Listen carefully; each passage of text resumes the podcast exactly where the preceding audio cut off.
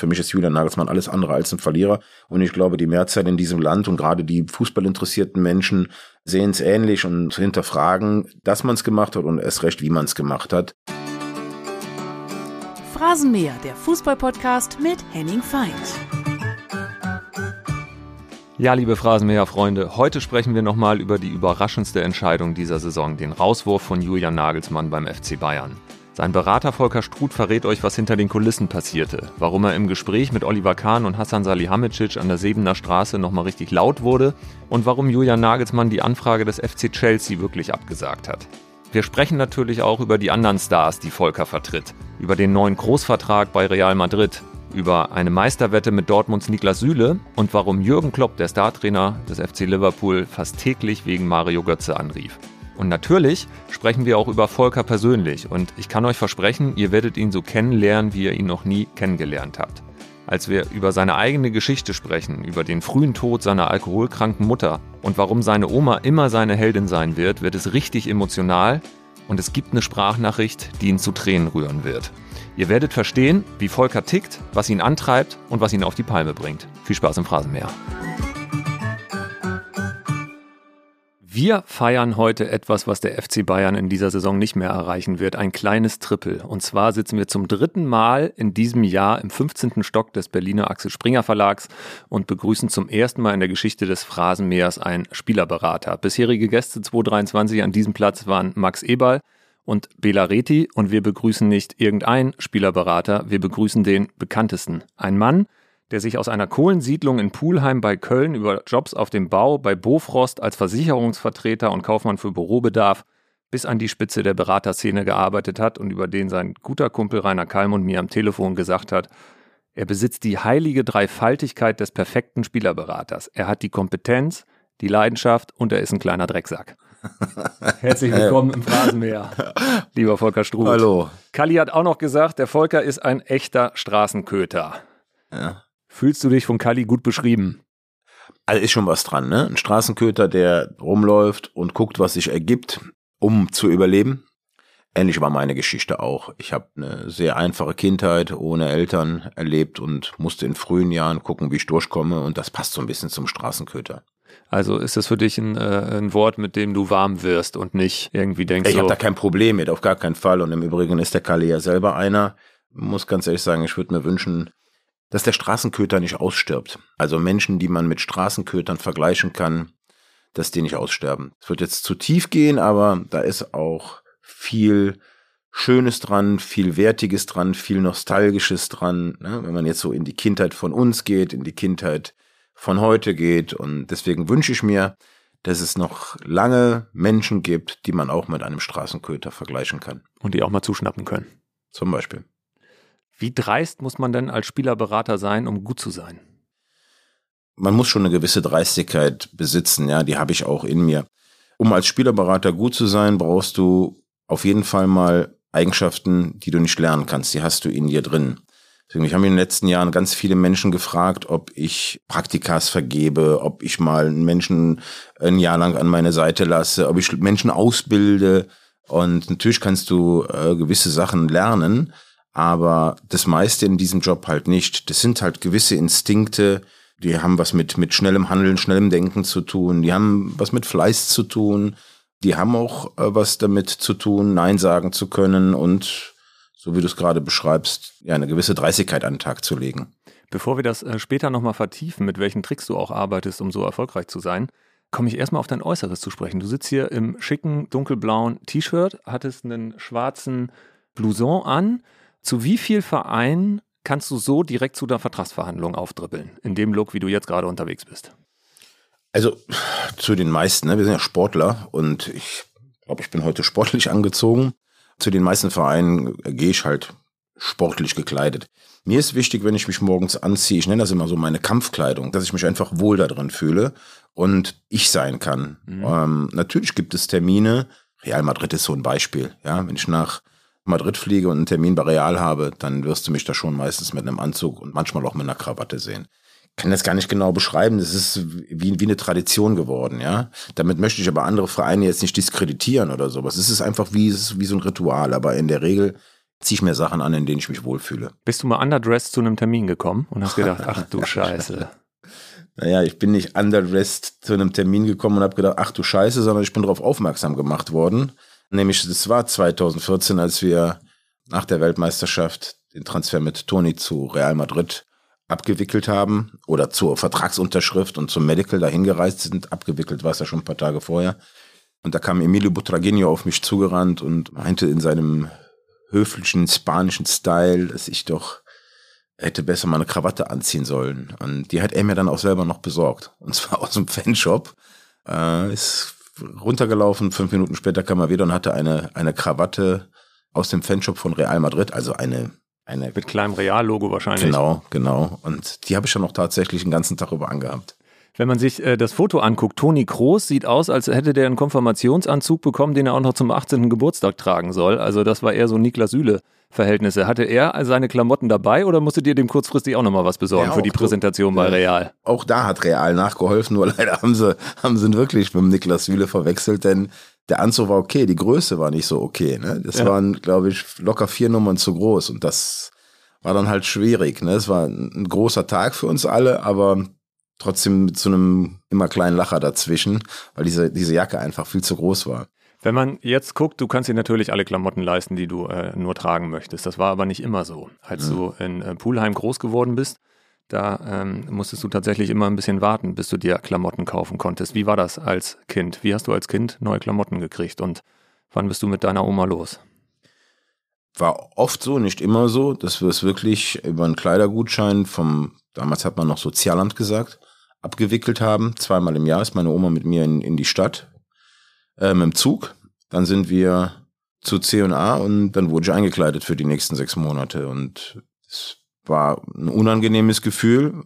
Beschreibt er auch im Buch eine Geschichte mit einer Verkäuferin, die bis heute ganz tief in mir drin geblieben ist. Die fanden das nämlich nicht so angenehm, Menschen, die mit so einem Kleidergutschein ins Geschäft kamen, dann zu bedienen, weil das auch es gab keine Computer und ne, heute, äh, was weiß ich, weiß gar nicht, ob es sowas noch gibt. Da wird das wahrscheinlich irgendwo an so einen Scanner gehalten und äh, dann läuft die Sache, aber die musste alles aufschreiben und das hat die genervt, ja. Und ich weiß noch, wie, wie ich damals mit meiner Oma ich glaube, das war in einem Winter, in diesen Laden rein bin und die Verkäuferin, als wenn sie vorher schon fünf äh, gleichgesinnte genau, sozusagen. Kunden hatte, ähm, die war tierisch genervt und hat dann auch so einen Spruch rausgehauen, ich mach's jetzt mal auf Kölsch, als wieder einer vom Sozialamt.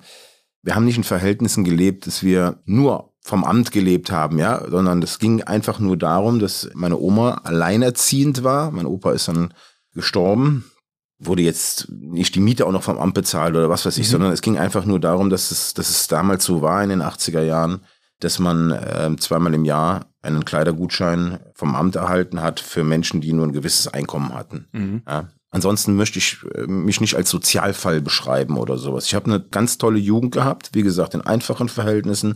Wir waren nicht arm, arm sind für mich Menschen, die nichts zu essen haben. Wir hatten immer unser Essen, wir hatten ein Dach über dem Kopf, es war warm und ich bin in bescheidenen Verhältnissen groß geworden und das ein oder andere Mal musste man uns dann irgendwo nachhelfen. Aber ich auf deine Eingangsfrage nochmal zurückzukommen, was braucht man als, als Spielerberater? Geht gar nicht nur um den Spielerberater, es geht um den, um den, um den Unternehmer, um den Selbstständigen, ja, der vielleicht ohne links und rechts Hilfe zu bekommen erfolgreich und groß wird. Ich glaube, da hat mir meine Kindheit und meine Jugend gar nicht geschadet, sondern da sind diese Überlebensinstinkte, von denen ich heute spreche, erweckt worden oder entstanden. Mhm. Und genau darüber sprechen wir heute, über deinen Weg aus diesen bescheidenen Verhältnissen an die Spitze der Beraterszene in die heiligsten äh, Büros des Weltfußballs. Und bevor wir damit richtig anfangen, stelle ich dir einen festen Bestandteil des Phrasenmähers vor. Das ist diese wunderbare Hupe aus dem 1-Euro-Laden. Die kannst du zweimal pro Folge benutzen, wenn du auf eine Frage keine Antwort geben möchtest und einfach sagst, nee, Henning, lass sein, bitte nächste Frage. Wenn du einmal hupst, springe ich zur nächsten, verspreche ich dir. Ich kann auch mal hupen, wenn ich sage, okay, Volker, da hake ich nochmal nach und möchte nochmal ein bisschen nachbohren. Und bevor wir jetzt richtig loslegen, haben wir einen Klassiker und bitten dich, dich einmal selbst vorzustellen. Was ihr über mich wissen solltet. Ich bin stolz darauf, heute noch der zu sein, der ich immer gewesen bin. Der, der ich gewesen bin, das war ein Junge, der in, in einfachen Verhältnissen mit seiner Großmutter als Einzelkind groß geworden ist, dessen Großmutter zwei Weltkriege erlebt hat, alle ihre drei Kinder unter die Erde gebracht hat, viel zu früh und der in schwierigen, aber in schönen Zeiten eine ganz tolle Jugend hatte. Der äh, aber dann irgendwann, als er volljährig wurde, spätestens als er volljährig wurde, für sich entschieden hat, dieses Leben zu verändern, weil er ja nur eins hat und habe mich aufgemacht und, und versucht für mich den richtigen Beruf zu finden, der mir auf, das ist das Allerwichtigste, Spaß macht, bei dem ich feststelle, dass ich es kann und bei dem ich möglichst gutes Geld verdiene, da bin ich ehrlich. Und so bin ich durch viele Stationen gehüpft in meinem Leben und bin dann in dem Beruf, in dem ich heute seit 17 Jahren oder fast 17 Jahren tätig bin, eigentlich erst sehr spät angekommen. Aber ich äh, bereue nicht einen Schritt in dieser naja, Karriere in diesen, in diesen Etappen, äh, die ich gemacht habe. Ich habe in der Wellpappenfabrik gearbeitet, ich habe Tiefkühlprodukte verkauft, ich habe auf dem Bau gelernt und all das äh, würde ich, glaube ich, heute genauso wieder machen. Um für mich zu erfahren, wo gehöre ich hin, was kann ich gut und was macht mir Spaß. Ich habe seitdem ich Unternehmer bin, nämlich seit 31 Jahren nie mehr gesagt, ich gehe zur Arbeit und das ist für mich ein ganz großes Gut. Das geht mir auch so, ich beschäftige mich den ganzen Tag mit dem, was mir am meisten Freude bereitet. Genau. Seitdem ich das mache, bin 41, seit 21 Jahren in diesem Hause und habe nicht das Gefühl, irgendwie zur Arbeit gehen zu müssen. Dann weißt du, wovon ich spreche, ne? Ja. Ich habe gehört eine Geschichte, dass du früher als Junge das Vaterunser erweitert hast. Was hast du da noch rangetextet? Naja, ich habe einfach mir gewünscht, gesund zu bleiben, dass meine Oma lange lebt, ne, weil bei mir um mich rum sind ja alle sehr früh gestorben, dass ich mal genau das erlebe, einen Beruf für mich finde, der mir Spaß macht, in dem ich erfolgreich bin, eine Familie zu haben. Manchmal ging es auch darum, dass ich schon abends im Bett gelegen habe und äh, gebetet habe, oh, bitte morgen in der Mathearbeit nicht schon wieder eine 5, ne? So sowas mhm. halt, was man dann mhm. halt als Kind träumt und das habe ich viele, viele Jahre gemacht, mache ich übrigens heute ab und zu noch. Hast du zuletzt darum gebeten? Als du abends eingeschlafen bist? Das ist jetzt schon wieder ein bisschen her, aber ich habe jetzt gesundheitlich zweimal einen Klatsch gekriegt und ähm, hatte einen, naja, Kontrolltermin am nächsten Tag, den habe ich zweimal im Jahr. Da habe ich gebetet, dass bitte, bitte alles gut ist, weil diese zwei Aufenthalte, und das waren ja beides lange Aufenthalte im Krankenhaus, um die Hörer ja. aufzuklären, einmal hattest du eine Herzgeschichte, hattest sogar einen Herzstillstand und was 37 Sekunden, glaube ich, sogar richtig weg. Mhm. Und dann hattest du an Weihnachten 2017 auf den Malediven Blinddarmdurchbruch. Ganz kompliziert da wegzukommen mit äh, Speedboot. Äh, Johannes Bekerner war noch in dem Ressort, glaube ich. genau. Ähm, und bist dann äh, zurück nach Deutschland, hattest dir Keime eingefangen und eine, eine ganz lange Leidensgeschichte auch danach, genau. bis du wieder richtig fit warst. Genau, genau, ja. genau, genau waren beides langwierige Geschichten. Die erste Geschichte, das ist ja auch kein Geheimnis, das ist eine Krankheit, die ich immer noch in mir habe. Ja, ähm, es keine keine klassische Herzgeschichte ist. Ich bin habe eine Koronarerkrankung, also die Herzkranzgefäße von mir, die haben einen kleinen Titsch und das muss immer wieder behandelt werden. Mhm. Du hast jetzt einen Beruf Spielerberater, den alle Fußballfans seit Ewigkeiten kennen wo aber viele immer noch nicht so richtig reingucken können hm. und auch immer noch ganz viel erzählt wird, wo man gar nicht weiß, ist das eigentlich so oder ist das, ist das nicht so.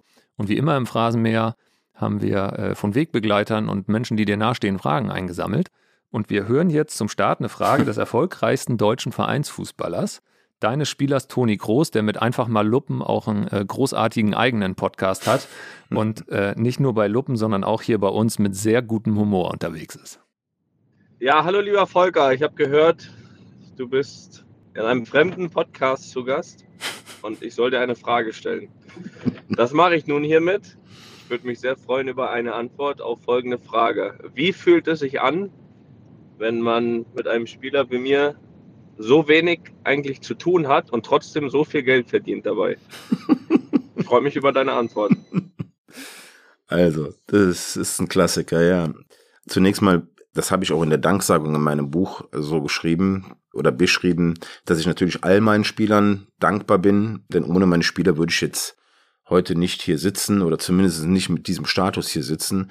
Aber Toni ist schon der Spieler, der dieser ganzen Geschichte die Krone aufgesetzt hat. Ja, das ist ein unwahrscheinlich tolles Gefühl, so einen Menschen über so viele Jahre begleiten zu dürfen. Ist nicht nur der erfolgreichste Fußballer, ist ein ganz toller Mensch und das heuchle ich jetzt hier auch nicht so rein, sondern es ist wirklich so, ist ein toller Familienvater, er lebt seine Stiftung mit Leidenschaft, hat jetzt seine Akademie gegründet. Also ist ein Mensch, auf den man einfach stolz sein muss und er ist ganz klar der Spieler dieser Agentur und ich sage das meinen Jungs auch immer, dass wir durch den Toni natürlich auch jede Tür aufgekriegt haben und ähm, das ist bis heute so, um auf seine Frage zurückzukommen. Ja, wir haben sehr, sehr viel Geld als Agentur äh, mit Toni verdient oder durch Toni verdient. Das, das ist überhaupt gar kein Geheimnis.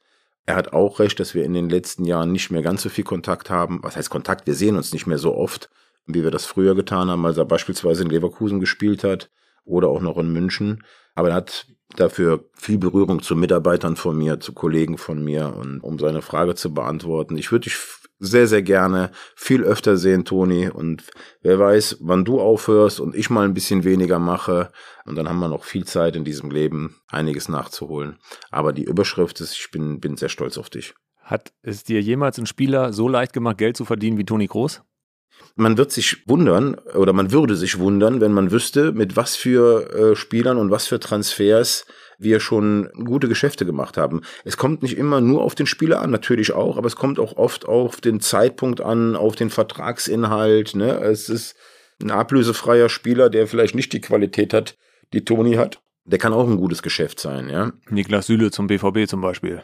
Zum Beispiel, ja. Aber ähm, mit Toni, das ist ja, das, da würde ich ja jetzt einen ganz großen Müll erzählen, wenn wir, ich jetzt hier sagen würde, ja, das war okay. Nein, das war, das, da hat er recht, wir haben sehr, sehr viel Geld mit ihm verdient. Was verdienst du als Berater? Also Toni Groß hat, ich nenne jetzt mal eine Zahl, wird bestimmt so 20 Millionen Gehalt im Jahr verdienen. Normalerweise sagt man immer so 10 Prozent gehen an dich. Das wären dann 2 Millionen pro Saison. Ist jetzt seit 2014 da. Also wirst du in dem Verlauf seiner Karriere die 10 Millionen Einnahmen mit Toni Groß geknackt haben. Und das klingt jetzt erstmal für alle so, das ist der beste Job der Welt, hast einen Spieler, machst mal einen Vertrag, kriegst die Kohle und hast dann viel Ruhe. Ja. Und wie sieht's aus? Ja, wenn das so einfach wäre, ne? Aber ein Unternehmen hat auch Kosten. Wir haben gerade aktuell, weil wir in den letzten Monaten doch wieder viele, viele Mitarbeiter eingestellt haben und das Unternehmen, vielleicht kommen wir danach nachher noch drauf, auf ein, naja, wir haben es mal so ein bisschen renoviert. Wir haben es mal nochmal zeitgerecht betrachtet, das Geschäft, ähm, und haben ganz, ganz viele Leute eingestellt haben eine Agentur in Italien übernommen, haben eine Agentur in Argentinien übernommen. Und äh, wenn ich das alles zusammenrechne, haben wir aktuell wieder 41 Leute auf dem Lohnzettel und die machen das nicht ehrenamtlich, ja. Mhm. Und na klar, wir generieren gute Einnahmen und du lügst da auch richtig mit dem, was du da eben so ungefähr vorgerechnet hast. Manchmal ist es ein bisschen weniger, manchmal ist es ein bisschen mehr. Manchmal verdient ein Berater auch eine Ablösesumme. Das wird ja auch gerade gekappt, aber auch das gab's dass man da Beteiligungen hat. An wie viel Prozent der Fälle ist das ungefähr so? Das ist vielleicht an zehn. Ja. An zehn Prozent, ja. In, mhm. Also ich müsste jetzt genau hingucken. Also ich habe mich damit noch nie beschäftigt, aber es gibt diese Fälle und die sind auch legitim. Bei Ausstiegsklauseln zum Beispiel, wenn äh, eine feste Ausstiegsklausel eingebaut hat, dass ein Teil der Summe an den Spieler Schrägstrich auch an die äh, Agentur geht. Äh, es, gibt ja dieses, es, gibt ja, es gibt ja dieses legendäre Beispiel von Mino Raiola, leider mittlerweile verstorben, dem ähm, jahrelang auf den Deckel gehauen wurde, dass er mit diesem Transfer von Pogba von Juventus Turin zu Manchester United irgendwas zwischen 30 und 40 Millionen Euro verdient hat. Ja. Der hat diesen Spieler damals aber ablösefrei dahin vermittelt und hat sich einen Prozentsatz X als Vermittlungsprovision für den Fall, wenn der Spieler wieder verkauft wird, in den Vertrag schreiben lassen, mhm. dass dieser Spieler dann für, für 120 Millionen Euro verkauft wird. Ja, das, das, die Dinger passieren einmal. Also mir ist es noch nie passiert, ja, wenn, mhm. falls die Frage jetzt kommt. Mhm. Ich habe auch schon Beteiligungen generiert, aber so ein Riesengeschäft nicht. Aber what else? Ich glaube, trotz der Beteiligung äh, an Mino sind damals noch 80 Millionen bei Juventus Turin hängen geblieben. Mhm. Ja, und wenn du, wenn man dir als Unternehmer so ein Geschäft anbietet, also du kriegst jetzt einen Spieler, den kannst du, nachdem er zwei Jahre hier super Fußball gespielt hat, für 120 Millionen verkaufen, hast vorher nichts bezahlt, musst aber dem, der das vermittelt, einen Teil davon abgeben, ja, dann möchte ich den sehen, der Nein sagt. Mhm. Die Summen, die, über die wir hier sprechen, ist das schwer vermittelbar und ich kann das auch total verstehen. Vor allen Dingen dem, dem einfachen Menschen, weil ich habe mit ganz vielen von denen zu tun und mhm. komme auch von daher äh, schwer vermittelbar. Wenn man sich überlegt, für was ein Durchschnittsfamilienvater heute zur Arbeit geht, aber es ist halt nur mal das Geschäft, es ist der Markt. Und ich finde es ein bisschen heuchelhaft zu sagen, ja, das würde ich so nicht machen. Also jeder, der die Möglichkeit hat, Geld zu verdienen und, und auch in diesem Business Geld zu verdienen, der macht das. Toni Kroos wird seinen Vertrag nochmal verlängern um ein Jahr. Das ist ein offenes Geheimnis. Real wird das irgendwann jetzt kommunizieren, mhm. aber er selbst hat es auch schon äh, mehr als durchblicken lassen. Wie ist das? Toni ist jetzt 33. Wird dabei real gefeilscht und nach dem Motto, du musst jetzt auch mal auf einen Großteil deines Gehalts verzichten, wie Marco Reus bei äh, Borussia Dortmund mit einer Vertragsunterschrift oder sagen die, Toni Kroos, der macht bei uns jedes Spiel, der ist seit äh, über acht Jahren die prägende Figur. Da fangen wir gar nicht an, mit dem Volker zu diskutieren, ob wir irgendwo mal eine Million einsparen können. Wie geht Real damit um? Jetzt weißt du, warum ich eine Krawatte anziehe, wenn ich dahin fahre. Also dieses Gespräch für die etwaige Verlängerung, die da nochmal ansteht, anstehen könnte, gehen wir mal davon aus, dass passiert. Dieses Gespräch hat 30 Sekunden gedauert. Ja. Handschlag und 30 Sekunden gedauert. Wir brauchten, es ist einfach, es gibt ja einen Vertrag. Auf Basis dieses Vertrages wird weitergemacht, wenn dann weitergemacht wird. Ja. Stand das mal in den äh, zur äh, Disposition, ob Toni noch ein Jahr macht? Er hat es ja. ja. so ein bisschen offen gelassen. Natürlich also wie nah war er dran, Schluss zu machen im Sommer? Ich kann ja nicht in ihn reingucken. Ich weiß nur, und das war nicht nur ich, war auch mein Kollege Sascha Brese, der auch sehr eng an Toni dran ist. Unsere hier Medienleute, Kai Psotter, unser Marketingleiter Marcel Berger, die alle sehr, sehr eng äh, mit Toni zusammenarbeiten. Die hatten alle den Eindruck, dass er ähm, nicht weitermacht. Mhm. Aber ich glaube, dass dann Gespräche mit seiner Familie stattgefunden haben, mit, mit seinem Sohn, die dann auch irgendwo gern gesehen hätten oder jetzt haben, dass Toni noch mal ein Jahr weiterspielt. Und ich muss dir ganz ehrlich sagen, ich finde es auch noch viel zu früh. Ich habe gerade jetzt vergangenen Dienstag das Spiel, das Hinspiel von Real gegen Manchester City gesehen. Ich war in Sevilla beim Copa del Rey Finale. Glückwunsch zum äh, Titel. Ja, danke. Wir haben uns auch sehr gefreut, weil er eben noch gefehlt hat. Und wenn man sieht, wie, wie Toni noch spielt, und ich glaube, das ist auch so der Grund der Entscheidung, dass er für sich selber glaubt, pass auf, ich kann auf dem Niveau noch spielen.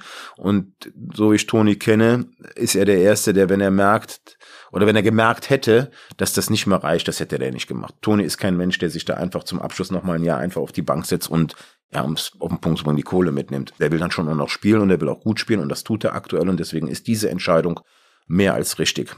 Ich habe seinen Sohn mal kennengelernt, auch Leon ist der Älteste. Der hat mhm. ihn schon mal davor bewahrt, aus der Nationalmannschaft zurückzutreten nach einem schlechten Turnier und hat gesagt, Papa, mach weiter. Also hat er ihm jetzt, wenn ich das richtig verstanden habe, auch nochmal so ein bisschen, wenn Leon sagt, Papa, mach nochmal ein Jahr, dann kommt das bei Toni, äh, findet Gehör. Genau. Leon war damals, als Toni nach dem Aus in Russland für sich beschlossen hat, zurückzutreten, einer der Protagonisten, die ihn daran gehindert haben und ich glaube sogar am Ende der Tage, der sein Vater dann zum Umdenken gebracht hat. Ich glaube, er war vier Jahre alt damals. Hm? Uli Hoeneß hat schon ein bisschen mehr Lebenserfahrung und er hat schon vor äh, ein paar Jahren gesagt, die Zeit von Toni Kroos im Fußball ist total vorbei.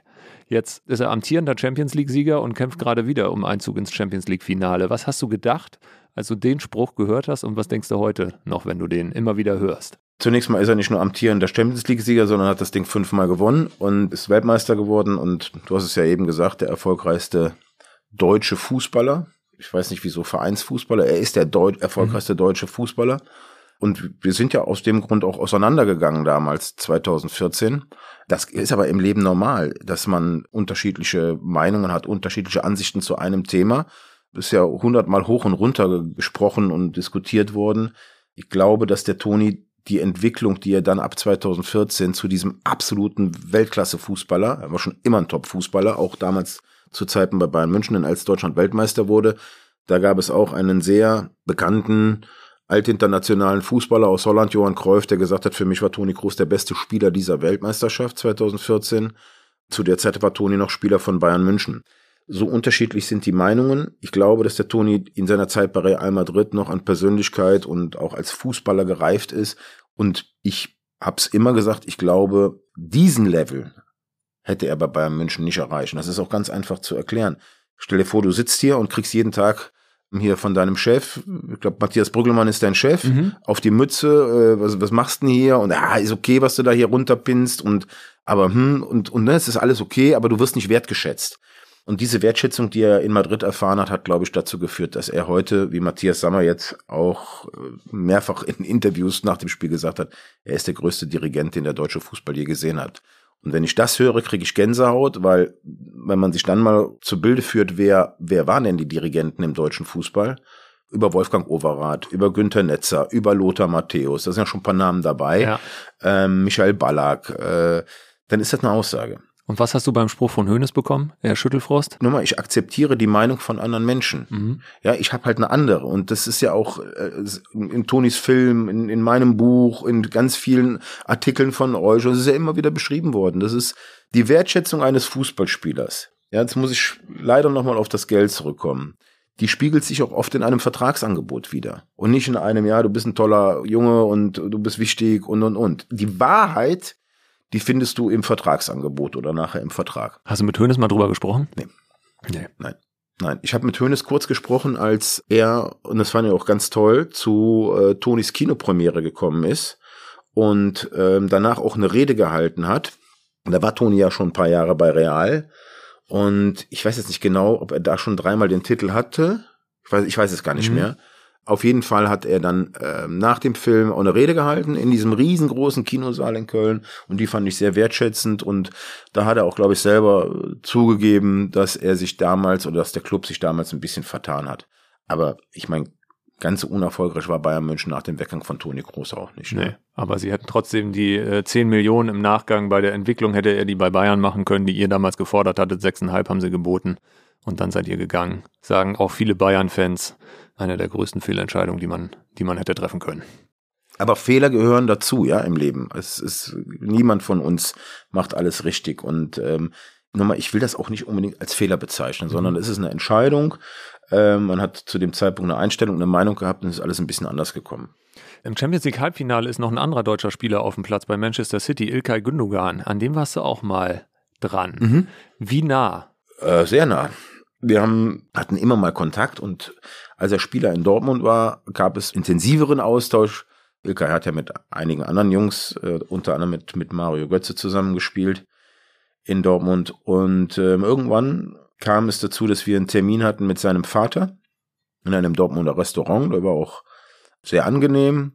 Letztendlich war es aber dann so, dass der Onkel, ich glaube, es ist der Bruder von Ilkais Vater, ja, ne, die Familie darum gebeten hat, das selber zu übernehmen. Und das muss man ja auch akzeptieren und respektieren. In Dortmund hatte er damals eine leicht schwierige Phase, nur hatte es schon einen Verein für ihn. Den HSV, wo Mladen Petric auch hingewechselt ist damals. Ilkay Gündogan war einer der letzten Gäste im Phrasenmäher und im Rahmen der Recherche kam das raus, dass ihr damals auch eine Möglichkeit hatte, zum HSV zu gehen. Wäre für Ilkay vielleicht nicht das Beste gewesen, für den HSV mit Sicherheit. Und Eli hat gesagt, geklappt. das war von mir vermittelt? Ja, dass es die Möglichkeit gab, dass du gesagt hast, da beim HSV, äh, da geht eine Tür auf. Ja, stell dir das mal vor. Ja. Also hat er eine Begründung, warum er es nicht mit mir gemacht hat. Ne? Jetzt, jetzt im Nachhinein. Ja, gut.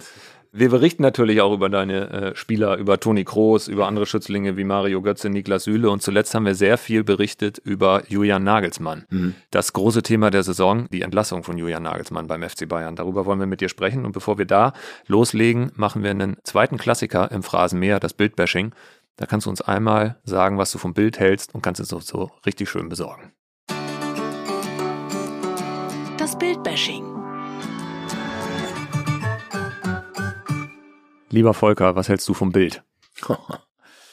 Also, ich bin ja jetzt fast 17 Jahre in diesem Business und habe auch meinen Emotionshaushalt den Medien gegenüber äh, verändert. Ich habe mich früher über so manchen Artikel und über so manche über so manchen Kommentar deutlich mehr aufgeregt und bin emotionaler geworden, als ich das heute tue weil auch mir ist bekannt, dass hier Menschen sitzen, die machen ihren Job. Ihr müsst eine Zeitung machen. Ihr braucht genau wie wir in unserem Job Informationen und die Wege zu diesen Informationen, die sind mal so, mal so.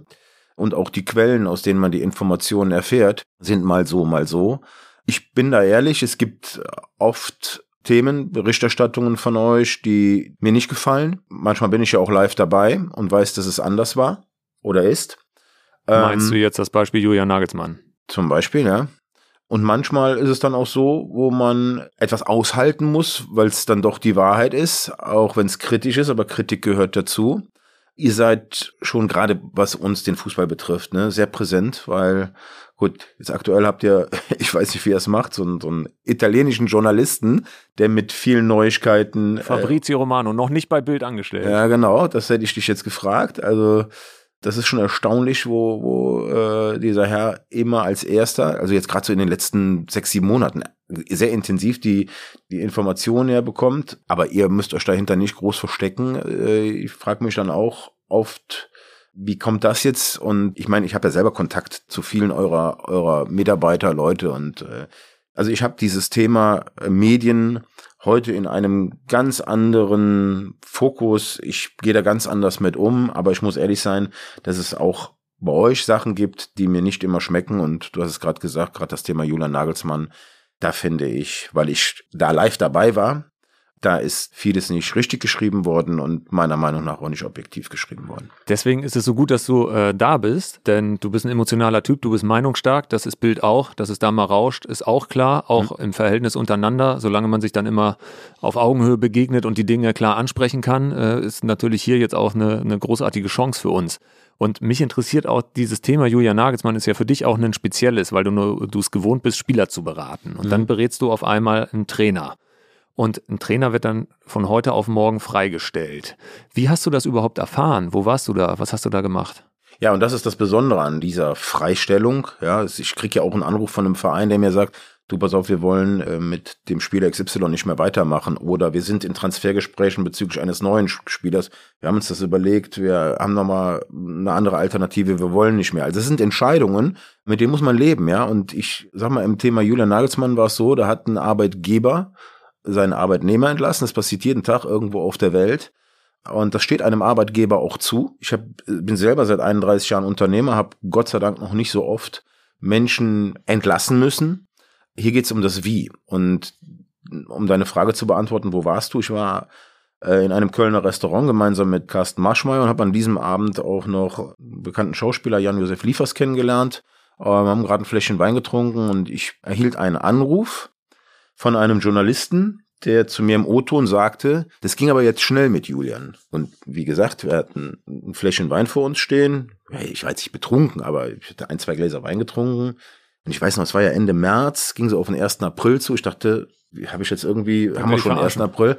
Was meinst denn du? Es ging schnell. Ja, nee, ich, ich wusste gar nicht, was, was der von mir will. Ja, wie, weißt du das noch nicht? Der ist weg, der ist raus. Und der Tuchel ist neuer Trainer. Und da bin ich raus und äh, Sascha Brese angerufen, der ja ein ganz enges Verhältnis zu Julian hat. Wir haben Julian kontaktiert. Julian war ja in diesem besagten Skiurlaub. Im Zillertal? Ja, also Urlaub, ne, eineinhalb Stunden im Auto und im Übrigen auch abgesprochen. Das ist auch so eine Geschichte, lese ich auch bei euch, ne, nicht genehmigter Urlaub. Das ist, also das sind so solche Sachen, wo ich dann weiß, es war anders. Ich glaube, da war eher der Aufreger, dass er überhaupt da war nach der Niederlage in Leverkusen, während so äh, Weltmeister wie Thomas Müller trainiert haben und er dann doch die anderthalb Stunden ins Zillertal gefahren ist. Ja, aber dann muss man ihm das sagen. Da muss man ihm sagen, pass mal auf, ähm, weil er hat ja kaum Leute da und ich glaube, es war so, dass man zwischen Julian und Hassan ein Gespräch geführt hat und dann kam ganz klar dieses Jahr, komm, dann hau die anderthalb Tage ab. Er ist ja dann erst Mittwoch gefahren, glaube ich. Aber lass uns da auch gar nicht so tief reingehen. Es geht mir um dieses, ähm, dass ich, um das muss ich ganz klar so sagen, von einem Journalisten erfahren habe, dass ein Mandant von uns freigestellt wird oder wurde. Und wir haben dann im Laufe des Abends immer mehr Nachrichten bekommen. Irgendwann, also wir haben Julian dann kontaktiert. Julian wusste auch von gar nichts und sagte nach dem Motto, wollte mich auf den Arm nehmen. Und dann ein, zwei Stunden später wurde die Dichte der, der Infos über Medien so groß, dass Sascha Brese dann, glaube ich, irgendwann mal Hassan kontaktiert hat und gefragt hat, müssen wir was wissen? Also via WhatsApp. Dann kam der Anruf. Kommt doch morgen ins Büro auf die Sebener Straße. Ja, und dann wussten wir ja, dass da was dran ist. Und dann haben wir 24 Stunden später, und das ist das, was mich an dieser Nummer am allermeisten ärgert, 24 Stunden später auf der Sebener Straße das erfahren, was mir an diesem Abend Journalisten erzählt haben. Und das ist ein Punkt, wo ich sage, jedem Arbeitgeber steht es zu, sich von einem Arbeitnehmer zu trennen, wenn er mit der Leistung oder mit irgendetwas nicht mehr einverstanden ist. Das Wie habe ich so noch nie kennengelernt. Und deswegen, um nochmal auf deine Frage zu kommen, was hältst du von Bild? Es gab dann einen Artikel auch von eurem Chef, nur Julian Nagelsmann hat sich unprofessionell verhalten. Ich wäre mit dem auch, wäre ich noch in, in eine Diskussion gegangen, aber da hätte ich gesagt, okay, aber nur, das ist eine Nummer, wo ich für mich dann irgendwo ja einen Punkt erreicht habe. Ich war auch kurz davor, ihn anzurufen, aber das hätte ich eben früher gemacht. Er hat irgendwo einen Informationshaushalt, er hat eine Meinung dazu und hat dann diesen Kommentar geschrieben. Ich muss ganz klar sagen, den fand ich alles andere als gut und auch nicht fair. Den Kommentar, der, ich will auch gar nicht ganz drin rumreiten, der drehte sich auch genau um diesen Punkt, wegzufahren ins Zillertal nach der Niederlage. Du machst den Punkt, respektiere ich äh, äh, komplett, genau deswegen bist du auch hier. Was mich noch einmal eben interessiert ist, hast du das irgendwie kommen sehen? Also gab es irgendwie ein Anzeichen, weil die Bayern haben ja auf jedem Kanal gesagt, Julian ist ein Langzeitprojekt. Am Montag hat sich Herbert Heiner noch hingestellt.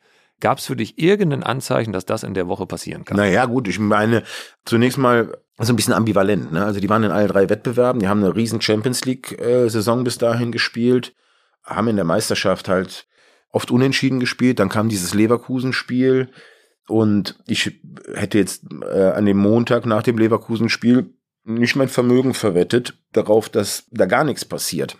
Ich hätte gedacht, dass man zum Beispiel die Spiele gegen Manchester City noch abwartet und ich glaube, es stand auch das DFB-Pokal. Das Dortmund-Spiel vor der Türe. Ja, genau. Dortmund war das erste Spiel von Thomas ähm, Um deine Frage zu beantworten, so, oh, so 100 Prozent, jetzt in mir selber, ne? Wir haben da nie drüber gesprochen mit Julian, aber dass ich jetzt als Betrachter dieser Situation sagen würde, das, das kam komplett aus der Welt geschossen. Ich sag mal so 10 zu 90, ja. Ich halte es nach wie vor für, für falsch. Das Wie habe ich gerade beschrieben, geht gar nicht. Aber das ist so im Leben, ja. Das ist, Bayern München ist der Arbeitgeber von Julian Nagelsmann und die haben das Recht zu sagen, wir möchten hier was anderes machen. Das haben sie getan. Warum hältst du es für falsch? Ja, weil ich Julian für einen absoluten Top-Trainer halte, weil ich weiß, dass er die Mannschaft eben sehr wohl noch im Griff hatte. Ich weiß von vielen Spielern, die ihm Nachrichten geschrieben haben, wie sehr sie das bedauern. Und deswegen, wir würden Julian als Agentur nicht vertreten, wenn wir nicht oder zu 100 Prozent von ihm überzeugt werden. Und ähm, mit Sicherheit wird Julian jetzt auch in, in der Nachbetrachtung das ein oder andere Thema haben, wo er sagt, okay, da würde ich vielleicht in Zukunft anders mit umgehen, da würde ich vielleicht anders kommunizieren, ja, was weiß ich, das weiß ich gar nicht. Also, also ich will ihn jetzt hier nicht als den perfekten Menschen und den perfekten Trainer hinstellen, aber er ist ein, ein sehr, sehr guter Trainer. Ich glaube, dass er das in den nächsten 15, 20 Jahren, wenn er dann irgendwo mal wieder startet, auch noch unter Beweis stellt. Vor allen Dingen ist es ein super Mensch zu dem Wie, das ist noch größer geworden als da, so, wie du es eben beschrieben hattest. Der FC Bayern äh, in Person von äh, Hassan Salihamidzic hat gesagt, er hätte das Management angerufen und dann nochmal Julian, den er zuvor nicht erreicht hätte. Dafür legt er seine Hand ins Feuer. Ich, ich will da gar nicht mehr so tief drauf eingehen, ja, weil nochmal, ich habe mit mit Hassan Salihamidzic ja schon andere Themen gehabt, ja. Wir haben ja auch im vergangenen Jahr das Thema Niklas Süle gehabt, wo es darum ging, ähm, haben die uns ein Angebot gegeben, haben die uns kein gegeben. Da haben wir auch eine unterschiedliche Definition zu einem Angebot, ja, ob man, ob man etwas so über den Tisch ruft oder ob man einem mal offiziell was schickt. Und so hat jeder seine Meinung dazu und ja, wenn er seine Hand dafür ins Feuer legt, wird er ja wissen, was er damit tut. Und damit, ich möchte zum Thema Hassan Salihamidzic eigentlich gar nicht mehr so viel sagen. Mhm. Ja. Ihr seid dann am nächsten Tag hingefahren, 61 Minuten. Das sehen wir dann nur von außen. Wir stehen dann draußen und sagen, da kommen sie, äh, mit zwei Autos angefahren, 61 Minuten später fahren sie wieder weg. Was passiert in diesen 61 Minuten in der Sebener Straße? Setzt man sich da noch zusammen? Kriegt man noch einen Kaffee angeboten? Ist da komplette Eiszeit und, und Tiefkühltemperatur in so einem Raum? Oder was macht man 61 Minuten, wenn man schon weiß, das Ding ist geklärt und man weiß, wie es ausgeht? Was bespricht man dann da noch? Also zunächst mal gibt es ja dann erstmal ein Gespräch zwischen dem Trainer und seinen Vorgesetzten, ohne dass die Berater dabei sind. Das gehört sich auch so, dass man mal die Parteien auch mal alleine lässt und einen Dialog zulässt, in dem, und so war es ja dann auch, äh, mitgeteilt wurde, warum, wieso, weshalb man sich trennen möchte. Und dann werden die Berater dazugeholt, um zu besprechen, wie geht man jetzt hier auseinander, ja? Also das, was du Verständnis für haben, da gibt's ja vertragliche Inhalte, über die wir gar nicht im Detail gesprochen haben, sondern es ging einfach darum, wie man jetzt hier auseinandergeht. Ich habe in dem in diesem Gespräch sehr deutlich gesagt, was ich von der Art und Weise halte äh, und sehr sehr deutlich. Unwürdig. Ich möchte das in dem Raum belassen. Mhm. Und wir sind dann einfach verblieben, wie das ist. Also Julian Nagelsmann ist aktuell noch Arbeitnehmer von Bayern München. Er ist beurlaubt, ja, aber er ist halt nicht mehr in einer Beschäftigung. Alles andere ist, sind arbeitsrechtliche Themen und die, die stehen und fallen damit, wie es mit Julians Zukunft weitergeht. Das ist ja kein Geheimnis, ne? Dass man jetzt irgendwann mal schaut, äh, fängt er wieder irgendwo an. Da geht es um den Ort, um den Zeitpunkt, das in, weiß ich nicht, in drei Monaten der Fall ist oder erst in einem Jahr.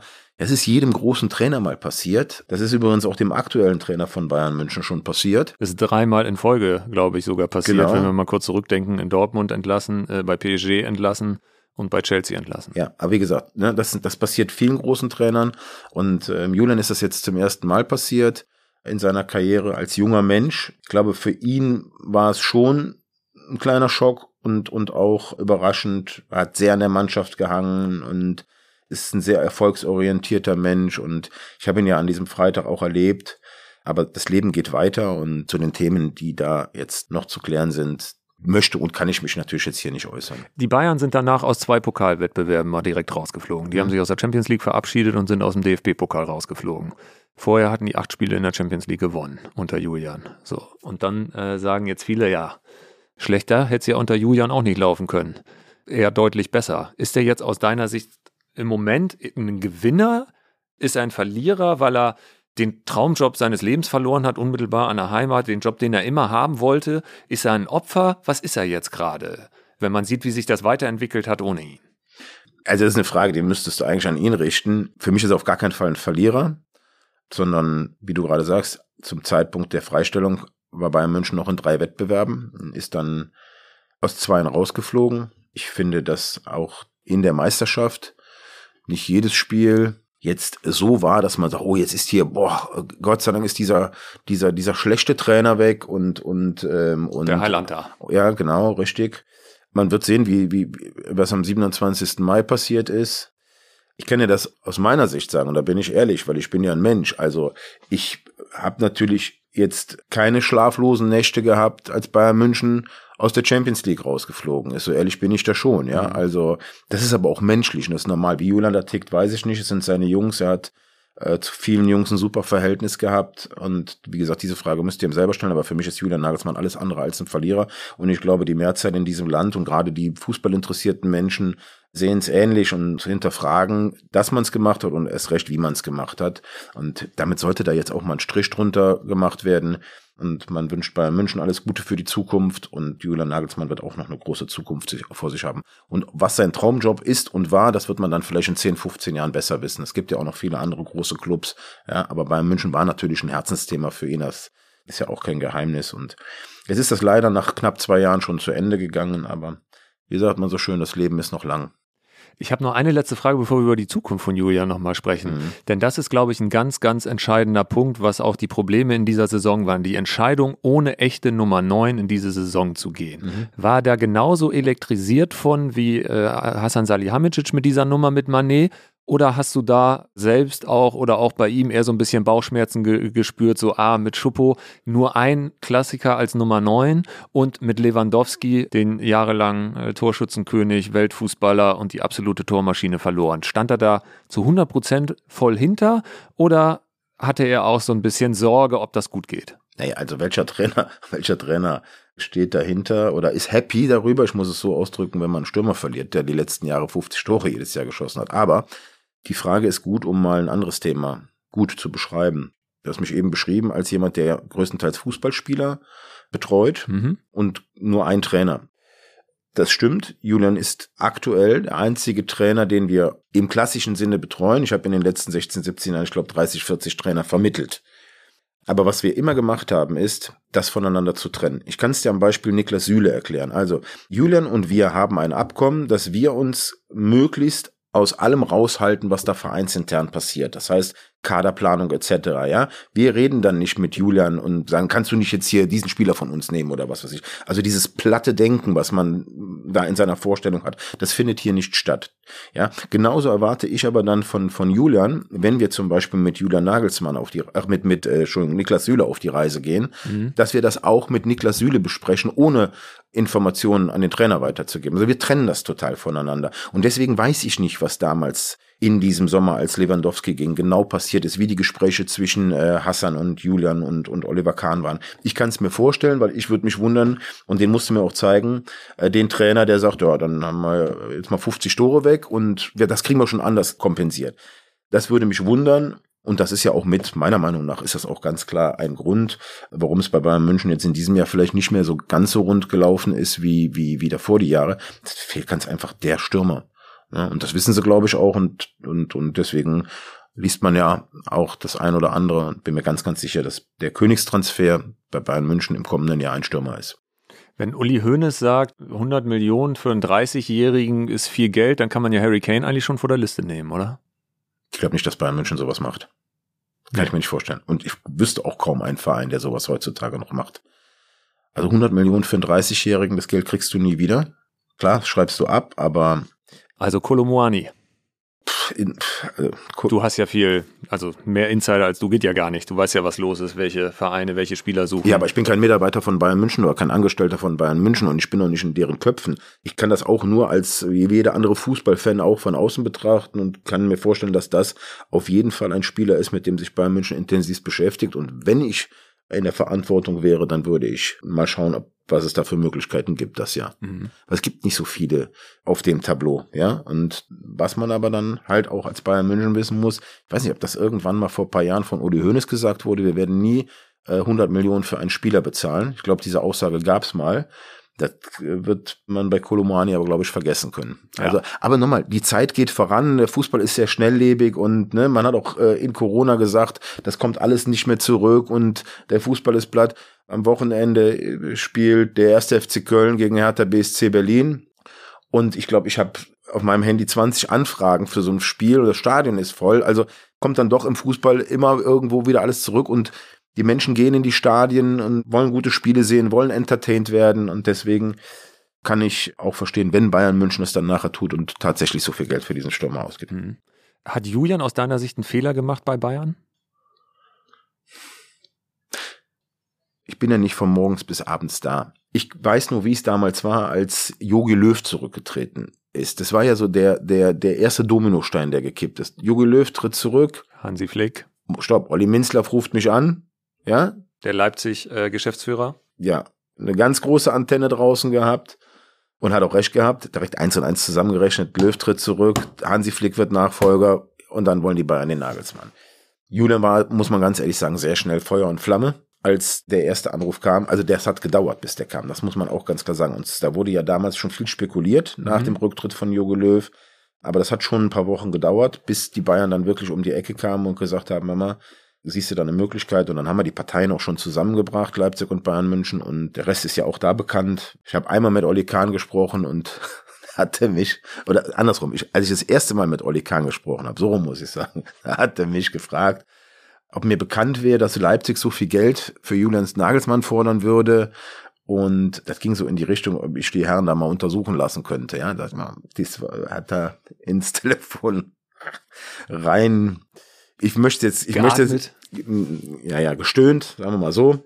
20 Millionen plus X wollten die Herren in Leipzig haben. Ja, da am Anfang ist ja eine andere Summe geworfen worden. Ne? Damals noch 30. Ja, genau, am Anfang. Okay, und dann dachte er zu mir, Struth, 30 Millionen und das war ein sehr lustiges Telefonat und auf jeden Fall, um auf Julian zurückzukommen, der hat, äh, der war sehr schnell Feuer und Flamme und das ist dann auch irgendwie doch sehr schnell passiert und ob er dann Fehler gemacht hat.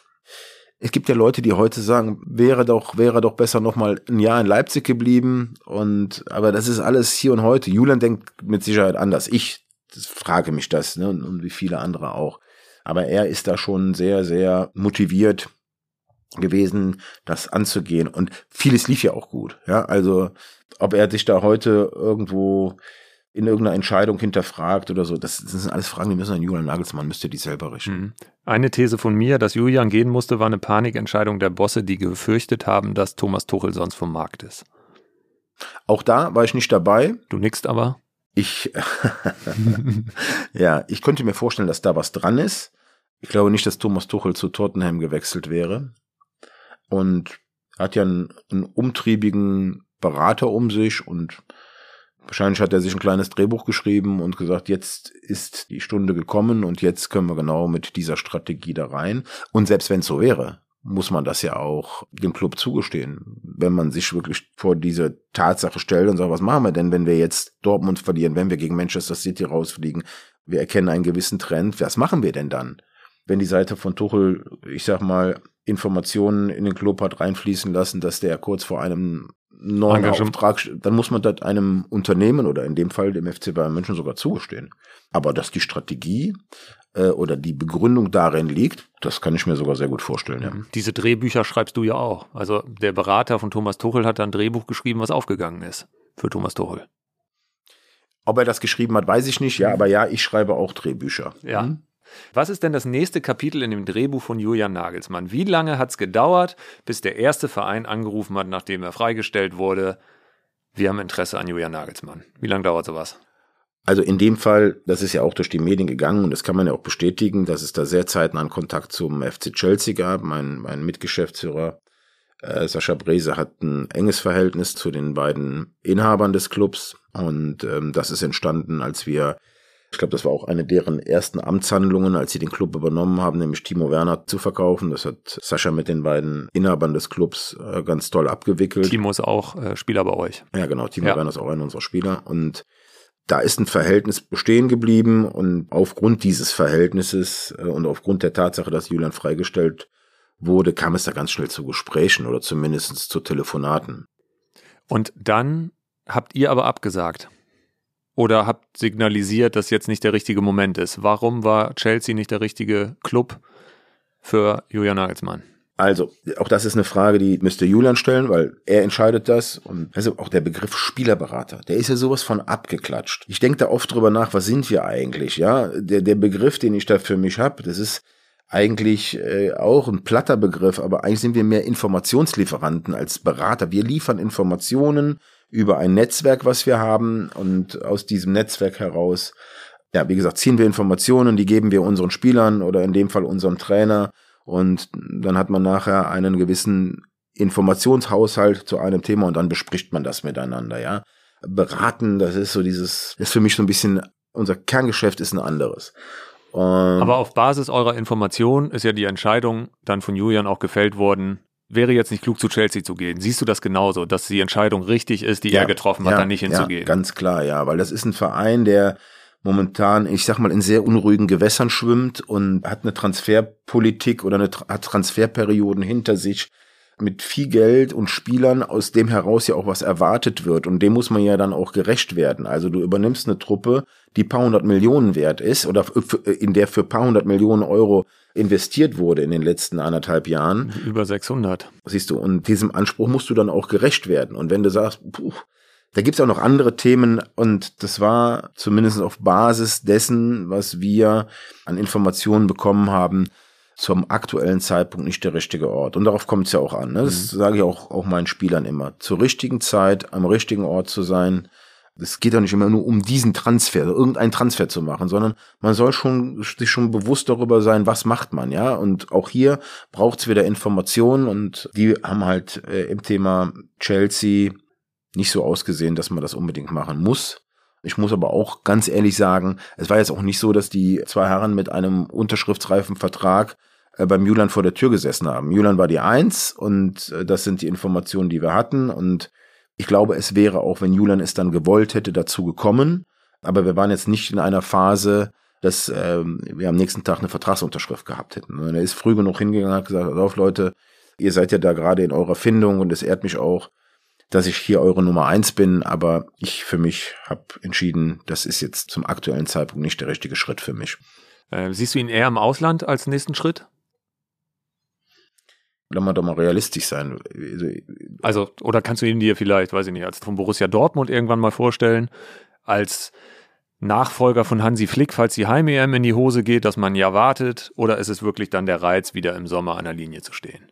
Und dann wäre es ja das Ausland. Na gut, also der Reiz ist, glaube ich, da, aber das muss auch passen. Und das ist halt, meiner Meinung nach, kommen für Julian nur große internationale Clubs in Frage aktuell. Ne? Bestimmen und entscheiden muss er das nachher alleine. Aber ich sehe äh, Julian bei einem größeren internationalen Club, weil in Deutschland ist der Markt nicht da. Bei Borussia Dortmund arbeitet ein Trainer, der vielleicht deutscher Meister wird. Und der zweite Club, das, das wäre ja Leipzig. Da arbeitet auch ein ganz toller Trainer, der momentan, gerade auch durch diese zwei Freiburg-Spiele, da nochmal einen richtig guten Turnaround hinbekommen hat mit seiner Truppe. Da stellt sich die Frage nicht. Aber auch wenn sie sich stellen würde, würde ich dem Julian aktuell dazu raten, mal zu schauen, was macht der internationale Markt und ob der im Sommer da ist, das weiß ich nicht. Das sieht aktuell nicht so aus. Tottenham ist ein größerer internationaler Club. Gut, die müssen aber gerade erstmal einen Sportdirektor einstellen oder sind auf der Findung, sind in der Findung und, und suchen und führen Gespräche. Aber es spricht ja auch nichts dagegen, mal zu schauen, was im Herbst oder im Winter passiert. Da ist alles möglich. Und im Übrigen ist Julian Nagelsmann immer noch ein Angestellter von Bayern München. Was hast du gedacht, als der ehemalige Vorstandsvorsitzende von Bayern München, Karl-Heinz Rummenigge, nach der ersten Meisterschaft gesagt hat, der Julian ist ein Trainertalent? Du meinst jetzt wegen dem Begriff Talent? Ja.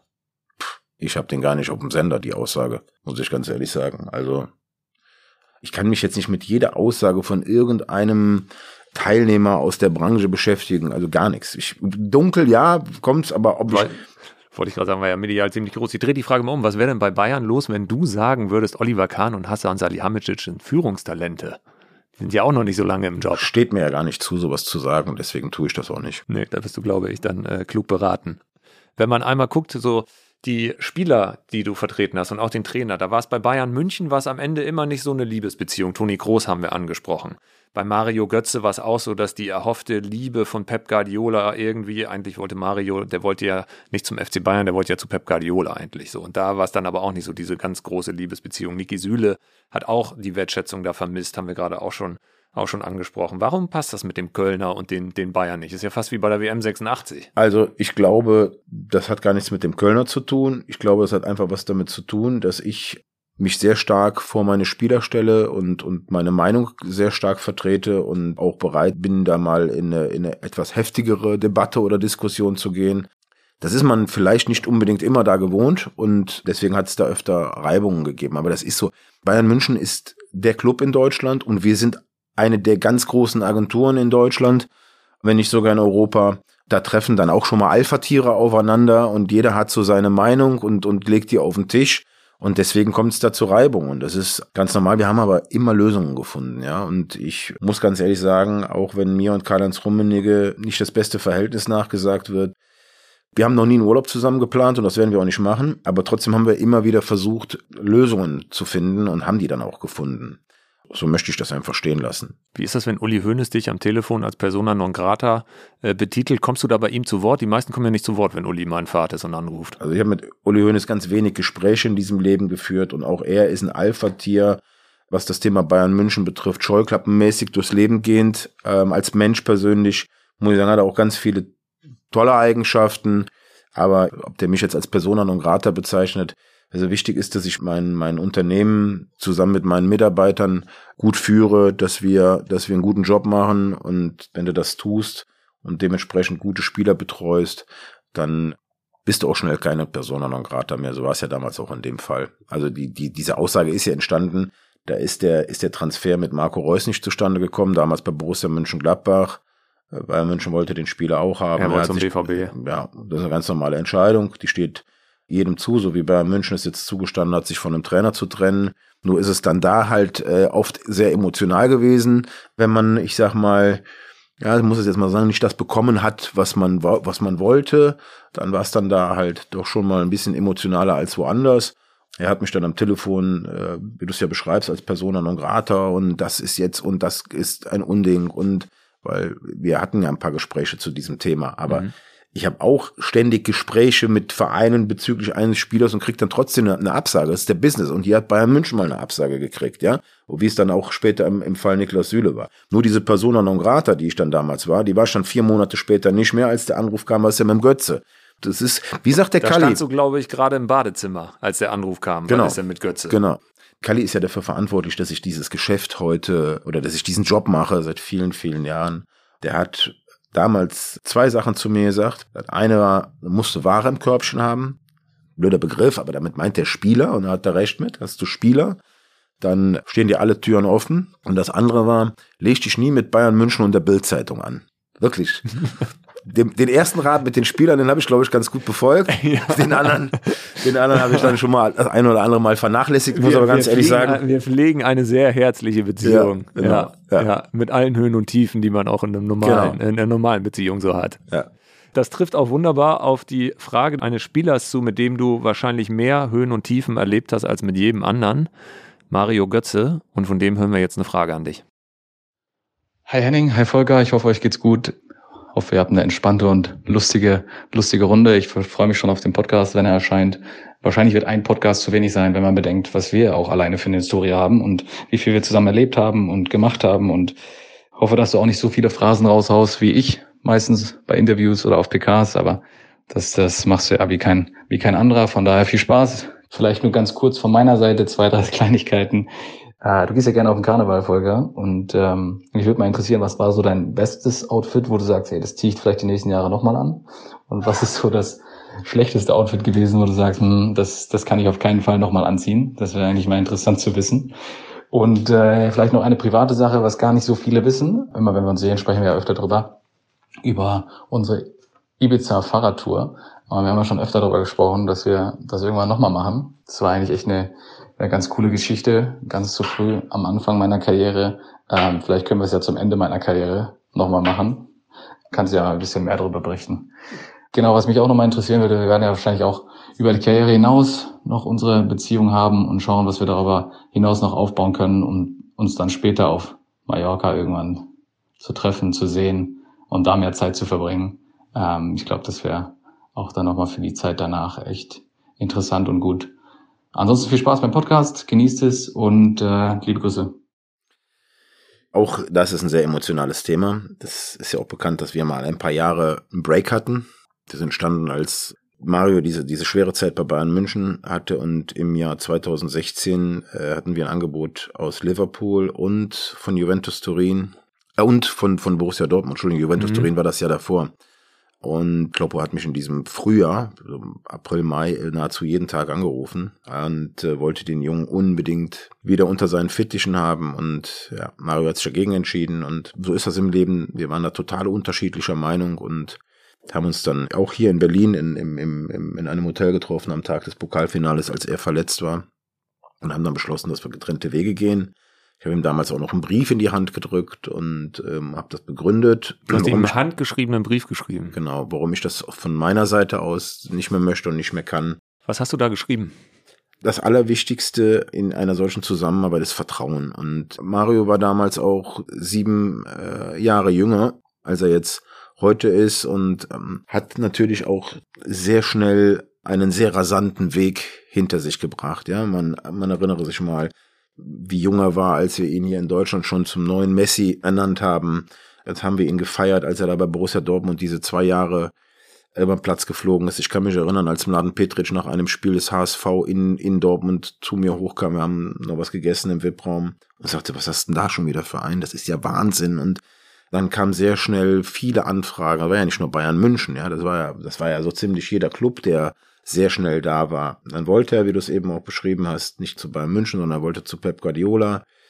All das habe ich ja auch in meinem Buch beschrieben. Wie gesagt, in diesem Brief habe ich dann von meiner Seite aus, um es auf den Punkt zu bringen, ich habe das Gefühl gehabt, nicht mehr an ihn ranzukommen. Mhm. Ja, und nicht damit er das tut, was ich ihm sage, um Gottes Willen. Genau das will ich ja nicht.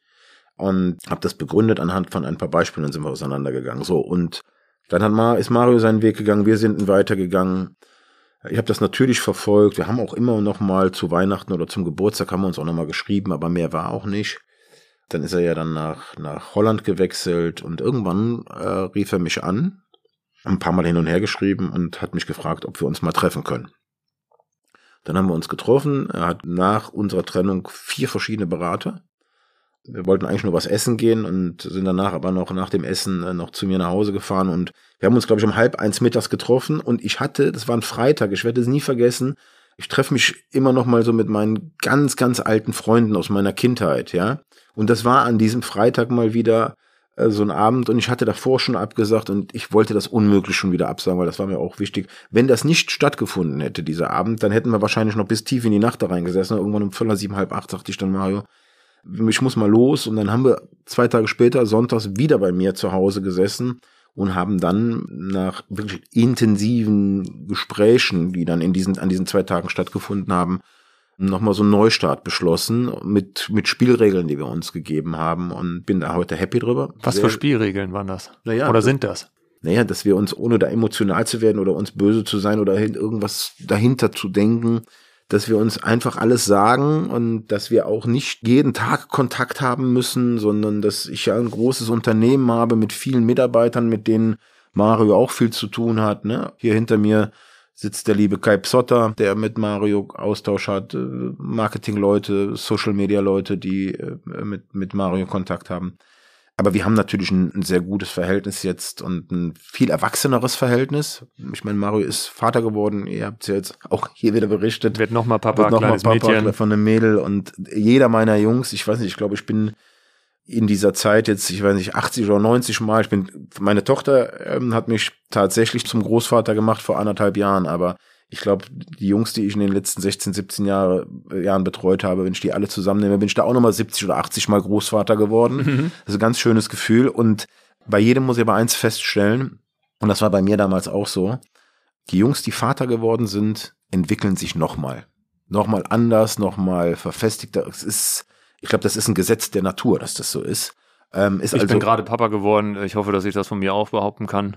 Dafür kenne ich dich jetzt zu wenig, aber du wirst wissen, wovon du sprichst. Aber das gibt's tatsächlich auch bei Fußballern, ja, dass äh, natürliche Prozesse da einhalten. Ne? Man meint ja immer, Spieler sind, die kommen irgendwie von einem anderen Planeten, genau solche Menschen wie wie du und ich auch. So jetzt mal zu den Fragen von ja, Mario. Das wollte ich gerade sagen. Also, Dein dass, Karneval. dass er mich auf, auf den Karneval anspricht. Also ich hatte gerade jetzt im vergangenen Karneval irgendein tolles Kostüm und bin als Freddie Mercury gegangen und habe da viel Freude mit gehabt. In der heutigen Zeit, ne, Social Media, was weiß ich, gehen ja. dann die Bilder rum. Einer meiner Mitarbeiter, Uwe Fuchs, hat dieses Bild jetzt als äh, Hintergrund wenn, auf dem Handy. Ja, wenn ich ihn anrufe, erscheine ich in diesem Kostüm. Und das schlimmste Kostüm, das war vor einigen Jahren, da sind wir, da haben wir uns irgendwie so Jogginganzüge aus den 70er Jahren besorgt oder 80er Jahren, diese, diese Ballonseidendinger da und haben uns eine Perücke angezogen wir sahen alle einfach unmöglich aus. Also das kam gar nicht lustig rüber, sondern das war, ich habe nicht viele Gespräche geführt an diesem, an diesem Tag. Als ich weg war, würde ich nie wieder anziehen. Äh, ja, das zum Karneval. Dann eine Geschichte, das Mario sprach gerade unsere Radtour an. Habe ich Gänsehaut bekommen. Also die Radtour war auch Formentera. Wir sind, er hat auf Ibiza Urlaub ist gemacht. Ja fast ich das Gleiche. Ich habe ihn, hab ihn besucht. Stimmt, er ist mit dem Schnellboot mal im wir sind, wir sind mit einer Fähre rüber. Mhm. Damals immer noch auf einer Fähre gesessen und haben uns da zwei Räder ausgeliehen und sind den ganzen Tag mit den Rädern äh, über die Insel geradelt und haben dann mittags halt an so einem Restaurant gemacht, haben uns da einfach hingelegt an Strand und Mario hat mir an diesem Tag mal seine ganze junge Lebensgeschichte erzählt und ich habe ihm auch von, von mir sehr viel erzählt und das, das war ein, ein sehr intensiver Tag. Wir haben überhaupt nicht über Fußball gesprochen, überhaupt über Karriere oder sonst irgendwas, ja, sondern wir haben uns uns gegenseitig vorgestellt, obwohl wir schon eine Zeit lang zusammengearbeitet haben. Also mal so richtig, ne, was unser Werteraster, was wir erlebt haben und und und. Das war ein sehr bedeutender Tag und ich habe damals, als wir uns getrennt haben, in diesen persönlichen Brief reingeschrieben, dass ich ihm jetzt alles Gute wünsche für seine Zukunft und wer weiß, äh, wo das Leben hinführt. Vielleicht sitzen wir ja noch mal irgendwann zusammen auf einem Fahrrad und radeln über Formentera. Insel. Ja, macht ihr bestimmt. Ja. Stimmt es, dass du ihm noch einen zweiten Brief geschrieben hast irgendwann? Ja, als das Buch rauskam, ähm, weil er ja da auch eine Rolle drin spielt und als das Buch rauskam, waren wir schon wieder zusammen. Mhm. Aber als das Buch gedruckt wurde, waren wir genau, noch getrennt. waren wir noch getrennt. Und deswegen habe ich ihm ähm, einen Brief geschrieben. Ich weiß nicht, vielleicht war dieser Brief auch der Auslöser, dass er mir dann geschrieben hat, lass uns mal treffen. Mhm. Aber ich habe ihm in diesem Brief geschrieben, dass ich in meinem Buch, das ist halt nun mal meine Autobiografie und er ist da auch ein Teil von, ich habe ihm die, die Themen angeschnitten, die vorkommen und warum wieso, weshalb. Ja. Das war der zweite Brief, den ich, den ich ihm geschrieben habe. War da noch eine dritte Frage, ne? Das war die Frage nach seiner Karriere. Ja, ob ihr auf Malle, äh, auf Mallorca, seht ihr euch ja häufiger mal ähm, da auch in Zukunft Zeit miteinander verbringen. Ja, ich hoffe. Wir haben ein Restaurant ausgemacht, das ist mein Lieblingsrestaurant. Kannst du ruhig nennen, die Hörer sind häufiger mal auf Mallorca? Das nennt sich Subtai und ist in der Nähe meines Heimatortes auf Mallorca. Ich lebe ganz in der Nähe von Calador und dieses Restaurant ist in Carlochne. Mhm. Das ist eine thailändische und italienische Küche, weil es ist ein Ehepaar, ein Italiener und eine Thailänderin, die das Restaurant aber jetzt gerade übergeben. Die Küche bleibt. Aber Demnächst noch ein bisschen mehr los, nachdem du das jetzt gesagt hast. Ich wünsch's, ich wünsch's den, den, den Menschen da. Ist aber ein sehr stark frequentiertes Restaurant und ich kann nur jedem empfehlen, vor einen Tisch zu bestellen. Und da haben wir letztes Jahr im Sommer gesessen Mario kam von der anderen Seite der Insel mit dem Taxi. Sascha Brese, Mario und ich haben dann in diesem Restaurant auch ein Fläschchen Wein getrunken bei Sommerpause und haben ja beschlossen, dass der Wechsel zur Eintracht Frankfurt Sinn macht. Weil zwei Tage vorher war Kröschi auf der Insel und ja. hat sich mit Mario getroffen und dann haben wir uns an diesem Abend unter anderem auch über die Entscheidung zur Eintracht Frankfurt unterhalten. Es gab noch zwei, drei Clubs, unter anderem sehr stark Benfica Lissabon. Roger Schmidt wollte mhm. Mario mitnehmen. Und dann haben wir das da alles besprochen. Dann haben wir danach noch über Gott und die Welt gesprochen. War ein wunderschöner Abend. Ich glaube, wir waren die Letzten, die damals von dieser Terrasse runter sind. Frankfurt spielt jetzt im Pokalfinale und danach geht der Trainer weg. Das ist auch eigentlich komplett absurd, wenn man sieht, was Eintracht Frankfurt für eine Erfolgsgeschichte geschrieben hat. Jeder Club mit diesen Möglichkeiten wünscht sich das zu erleben, was sie in den letzten zwei Jahren hatten. und dann geht das alles so den Bach runter. Ist das für dich erklärbar? Bin ich zu weit weg. Also wir treuen mit Kevin Trapp, äh, Mario und, und Philipp Max, ein paar Spieler bei der Eintracht. Ich bin da trotzdem zu weit weg, um da eine, eine Begründung zu finden. Aber du hast schon recht, es ist eine Erfolgsgeschichte, die da die letzten Jahre geschrieben wurde. Was mir auffällt, ist, dass man zum Saisonende bei der Eintracht in der Meisterschaft dann doch aber das ist dann wahrscheinlich der Preis dafür, dass man zum Beispiel im letzten Jahr ne, die, die, die Euroleague gewonnen hat, dieses Jahr dann im Pokalfinale steht. Aber wir reden am Ende der Tage immer noch über Eintracht Frankfurt. Und wenn Als man, Europa League-Sieger, den Ja, ersten Deutschen das- nach 25 ja, Jahren. Und auch jetzt wieder im Pokalfinale.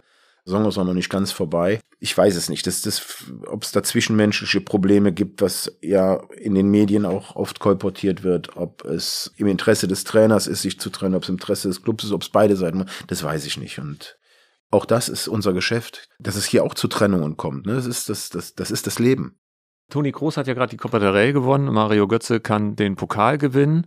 Partizipierst du da eigentlich auch an den Prämien? Nein. Also ist tatsächlich der Ge Gehaltsfixpunkt das, äh, wo du Provision kassierst und wenn die jetzt einen Titel holen, dann ist das außerhalb dessen. Ja. Es kann noch ein Spieler von dir äh, einen Titel holen, kämpft sehr drum und den hören wir jetzt. Hallo liebe Zuhörer vom Phrasenmäher und hallo mein guter Freund Volker. Ähm, hier der Journalist Niklas Süle. Ich hätte eine Frage und zwar kennst du ja unser Abkommen, wann ich dich um den Borsigplatz äh, tragen muss. Äh, was müsstest du denn noch erreichen? Was müsstest du erleben, dass du mich mal um den Borsigplatz trägst? Liebe Grüße, Niklas. Also erstmal traust du dir das zu, Niklas Süle um den Borsigplatz zu tragen. Ja. Also pff, eher weniger. Du hast schon sieben Stands, nicht, dass da noch ein Achter dazu Genau, kommt. aber vor allen Dingen hätte ich dann ein Bandscheibenproblem, Bandscheibenvorfall. Das ist, das ist, glaube ich, das viel größere Problem. Er hat mir gesagt, pass auf, wenn wir wirklich mit Borussia Dortmund deutscher Meister werden, dann trage ich dich erst um den Borsigplatz, aber dann auch durch Köln. Das ist mir natürlich viel wichtiger. Ja. Ja. Das würde ich dann auch, das würde ich dann auch in Anspruch nehmen, wenn es wenn es soweit kommt. Ja. Ähm, äh, Im Übrigen, dass Niklas sich mit Medien unterhält, das wisst ihr, das ist sehr sehr selten. Ja, also da Und, ich und dann noch als Journalist. Das Ja, ist ja, vielleicht genau, die da- Zukunft. das Also wenn er nach der Karriere mal fragt, wo er hin soll, wir hätten auf jeden Fall Platz frei. Ja, also ich traue dem Niklas viel zu, aber da solltest du mal ganz schnell einen Haken dran machen. Das wird wahrscheinlich nicht passieren.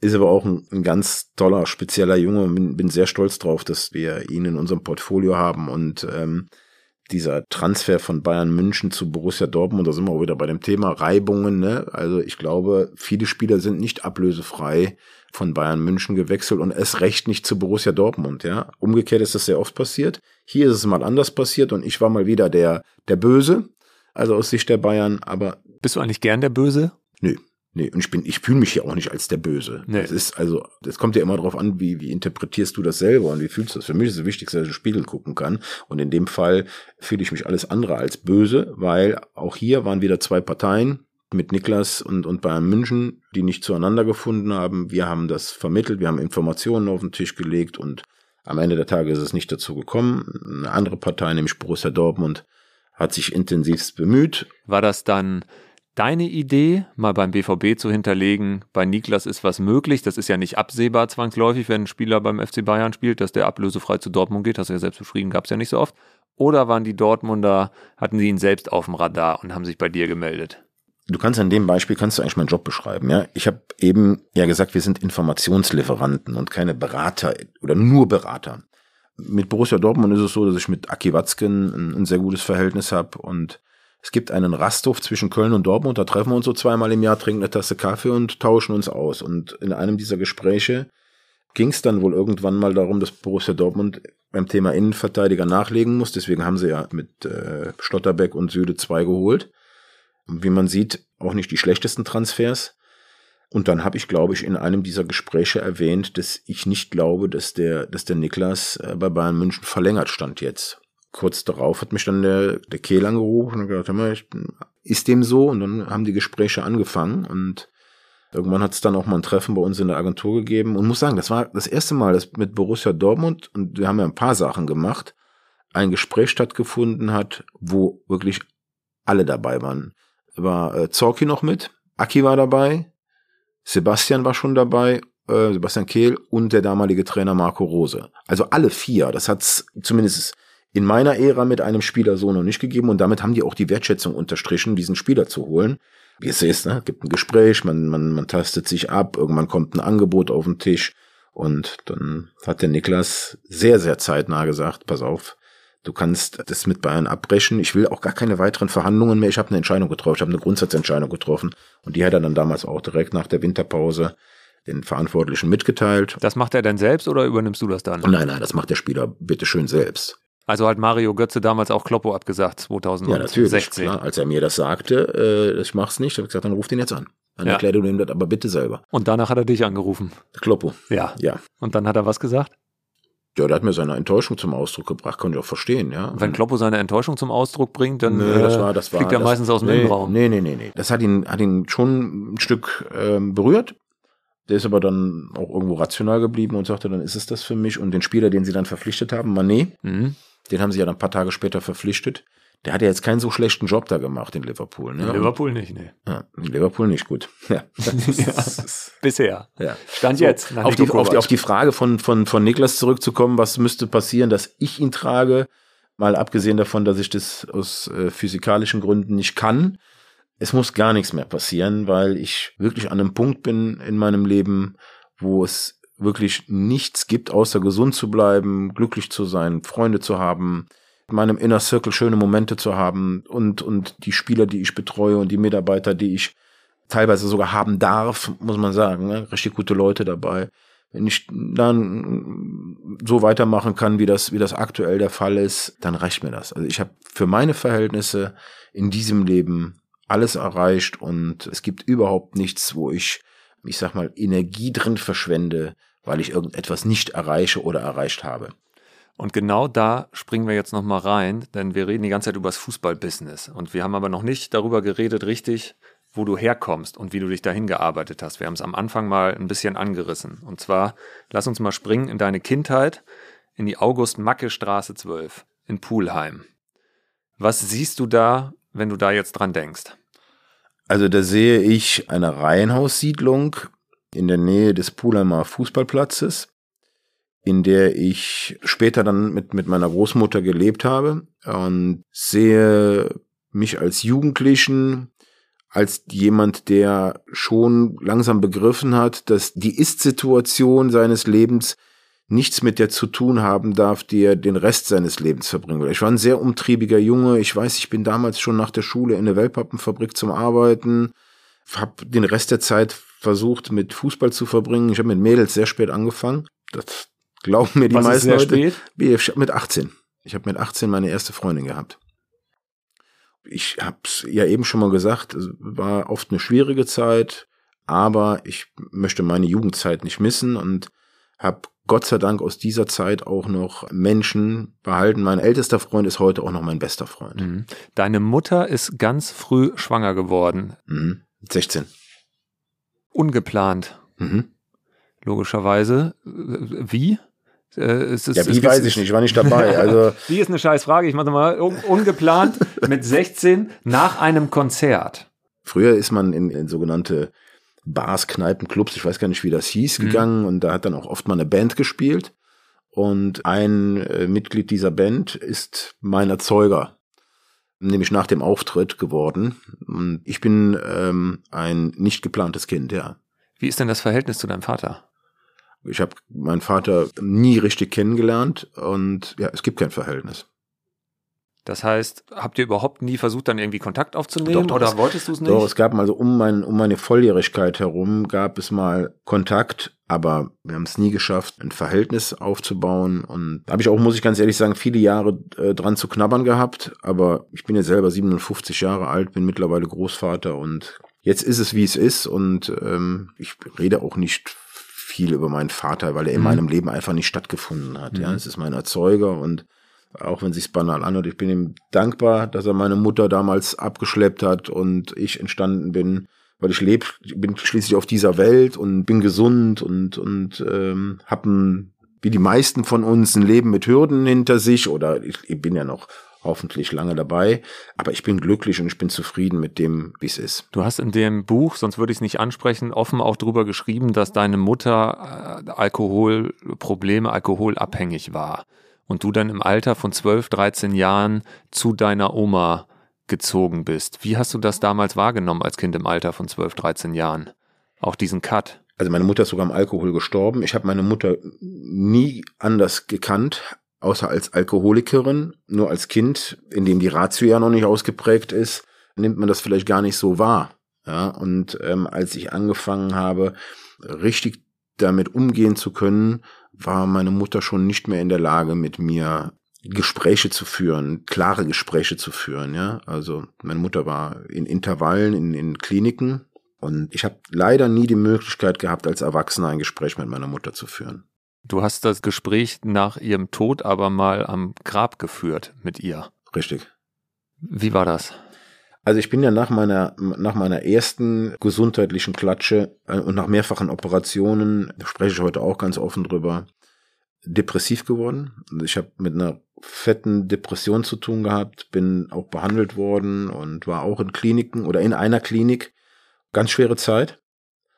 Und habe, während ich in dieser Klinik war, Kontakt zu einem Buddhisten bekommen, der mich bis heute coacht ja, bis heute coacht. Das, wie gesagt, wir haben uns vor acht Jahren kennengelernt und ich bin durch ihn, muss ich ganz ehrlich sagen, ich darf auch hier den Namen nennen, Thorsten mhm. Tyler, mhm. bin ich und natürlich durch zwei, drei Menschen in meinem ganz engen privaten Umfeld bin ich aus dieser Geschichte rausgekommen, aber Thorsten hat mich damals auf buddhistische Art und Weise gecoacht. Ich habe mal so das Spirituelle im Leben zugelassen, was ich hätte mir früher nie vorstellen können.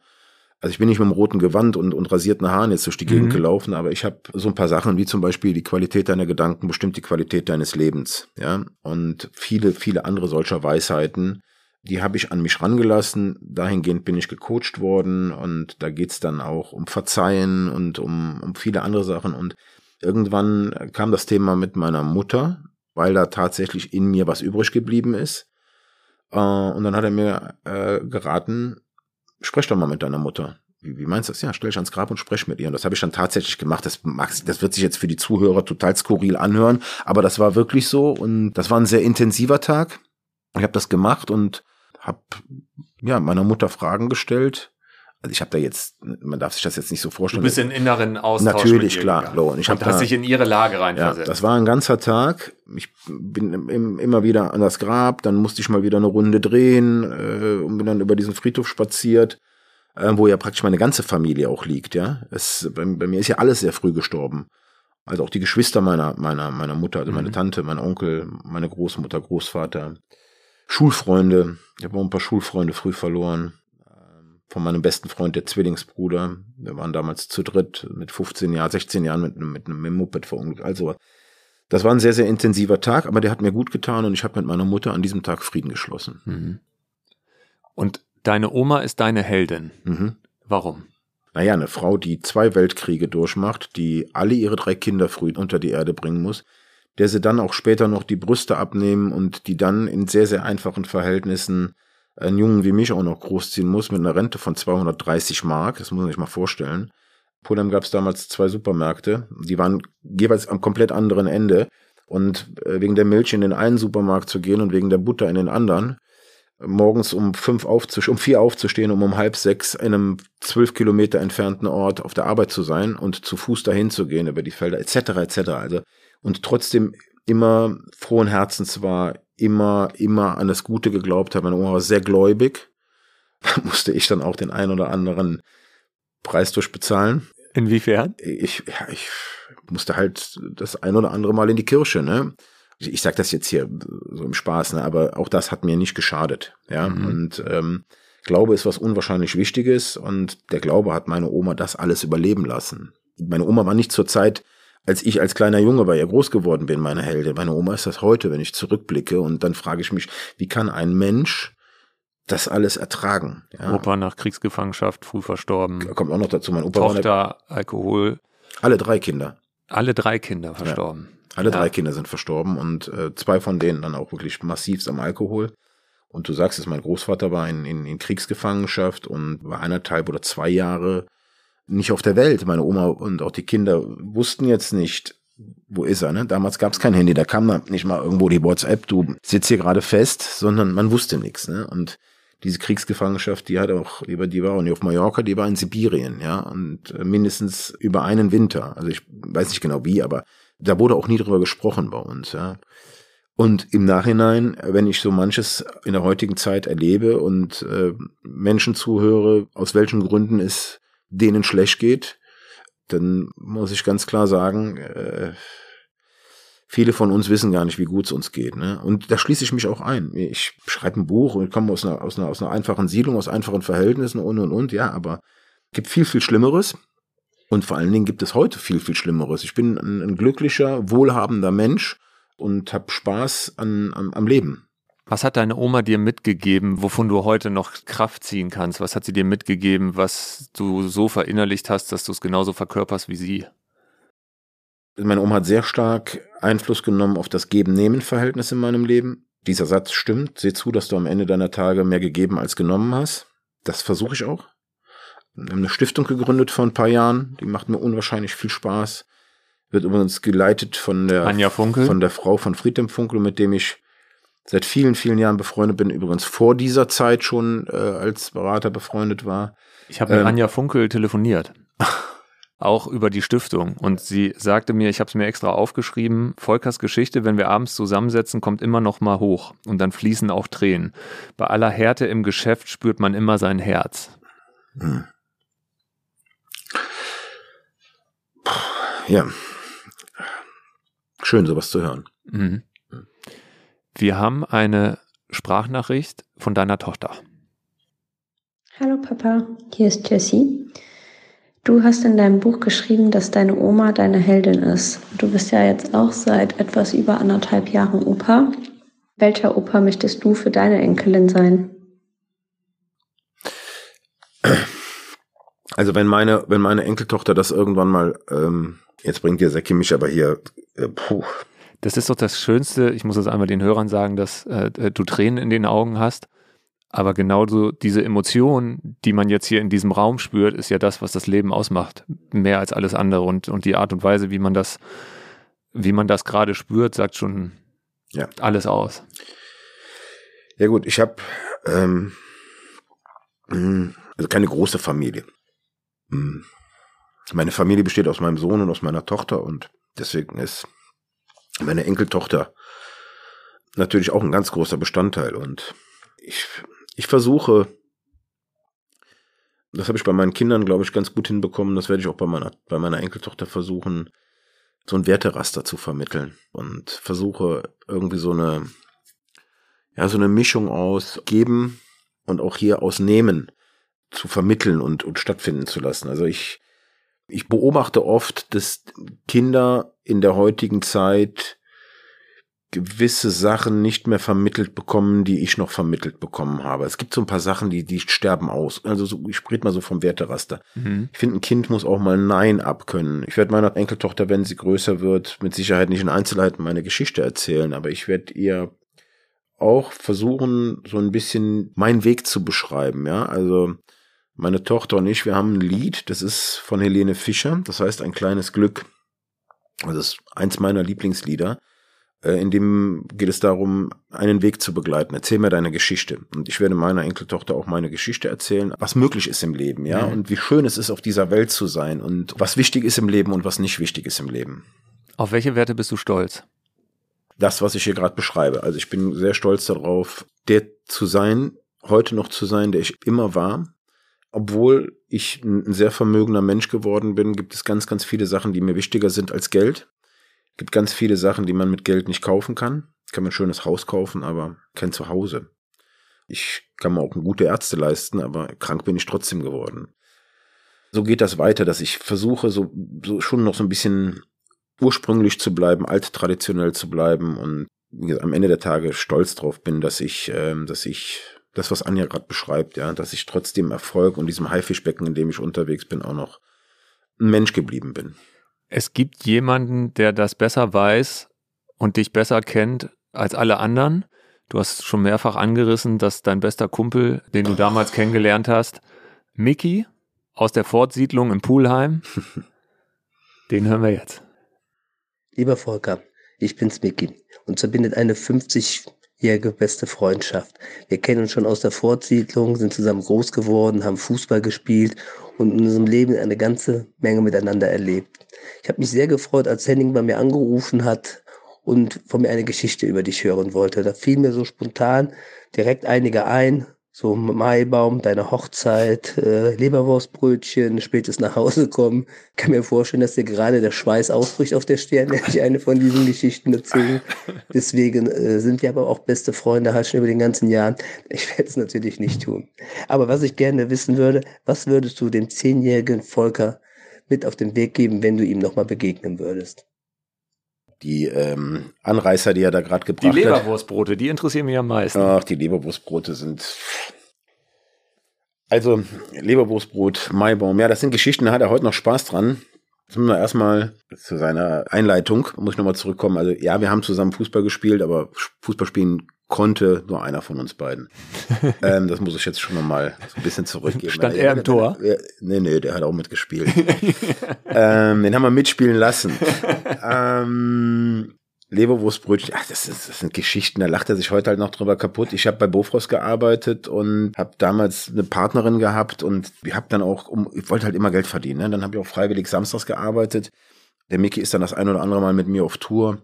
Ich weiß nicht, ich bin morgens aufgestanden, es war nichts zu frühstücken da und dann habe ich mich in einer ganz bestimmten Art und Weise darüber beschwert, dass nichts zu essen im Kühlschrank war und ich muss bin arbeiten und Irgendwann, während wir da auf Tour waren, kam meine damalige Lebensgefährtin da in diese Gegend, wo ich, wo wir am Fahren waren, hat diesen Bufoswagen gesucht und ich stand gerade mit einer Kundin an der Türe. Die hat mir dann ein Leberwurstbrötchen an, also die hat dann, ist dann zum Bäcker gefahren und hat dann zwei Brötchen gekauft und diese Tüte mit den Brötchen hat sie mir dann, während ich mit der Kundin das Gespräch geführt habe, was sie dann heute gerne aus meinem Tiefkühlwagen hätte, habe ich die Brötchen am Kopf bekommen. Das war die Geschichte, Maibom, da habe ich meiner ersten Freundin einen Maibaum gesetzt. Ich mache das jetzt mal platt, ja, habe dann mitbekommen, dass ich den Maibaum schon gar nicht mehr hätte setzen sollen, brauchen, weil da gab es dann schon einen anderen und das habe ich dann in dieser Nacht mitbekommen. Hast du den Baum wieder abgeholt? Ich weiß es gar nicht. Nee, nee, ich glaube, der, der, der ist dann stehen geblieben. ja. Das weiß ich nicht mehr, ob stehen. Nee, nee, der ist stehen geblieben. Ja. Und was würdest du dem zehnjährigen Volker sagen? das, was ich auch vielen Menschen, vielen jungen Menschen sage, wenn ich äh, heute mit denen spreche, ne, ob jetzt zehn, ich, ich glaube, Zehnjährige verstehen es vielleicht noch nicht ganz so, aber vielen jungen Menschen, die aus wirklich ähnlichen Verhältnissen kommen wie ich, das ist ja auch mit ein Grund, warum ich das Buch geschrieben habe, den Glauben nicht zu verlieren und jeder hat sein Glück selbst in der Hand. Natürlich haben es manche Menschen schwieriger, aber was ich damit sagen möchte, ist, dass ich äh, mich dagegen wehre, dass Menschen, die aus einfachen oder schwierigen Verhältnissen haben, gar keine Chance haben. Ja, es ist schwerer, aber äh, auf jeden Fall haben auch diese Menschen Chancen. Ich bin das beste Beispiel. Was war denn dein Powerseller als Bofrostmann? Ähm, 022 Vanille Bourbon Eis. Das war wirklich so. Oder 753 Apfelrotkohl. Kann ich mich auch noch dran erinnern. 752? Rahmspinat. ja, also ich habe, weiß ich nicht. Hast du noch im Kopf alles die Zahlen? Ich sag immer, das meiste im Leben kann ich ja nicht. Wir Menschen können das meiste im Leben, können wir nicht. Mhm. Wichtig ist, dass du ein paar Sachen kannst. Und die Sachen, die ich kann, die sind mir wie von Gott gegeben. Also die habe ich gar nicht gelernt. Ich habe ja weder ein Abitur noch habe ich studiert. Ja, du fragst mich, ob ich das Verkaufen gelernt habe. Das kannst du nicht lernen. Und weil ich jetzt gerade diese Zahlen im Kopf habe, ist, ich habe ein unwahrscheinliches Zahlengedächtnis. Ich war vor kurzem noch in Pulheim seit langer Zeit mal wieder, weil es da so ein Maifest gab, auch hier mit meinen ältesten Jungs. Wunderschöner Nachmittag war das. Haben dann auch noch ein paar andere getroffen und ich habe heute, 40 Jahre nachdem wir praktisch so in die Welt hinaus sind, noch die Telefonnummern meiner ganzen Jungs aus ihrem Elternhaus im Kopf. Mhm. Und das mache ich immer so als Running Gag und habe es da als Running Gag gemacht. Habe ich auch noch von meinen drei, vier besten Freunden. Ja, weil früher hast du die Nummern halt gewählt. Ja. Die Handynummer meiner Tochter, die habe ich nicht. Nee. Ich wäre, ich wäre. Bei uns auf dem platten Land, im alten Land ging das aber auch schnell. 04142, äh, 2811 und so weiter und so fort. 3300, das konnte man sich schnell merken. Ja gut, das war vierstellig. Bei uns waren sie schon wenigstens noch fünfstellig. Ne? ja. ja. ja.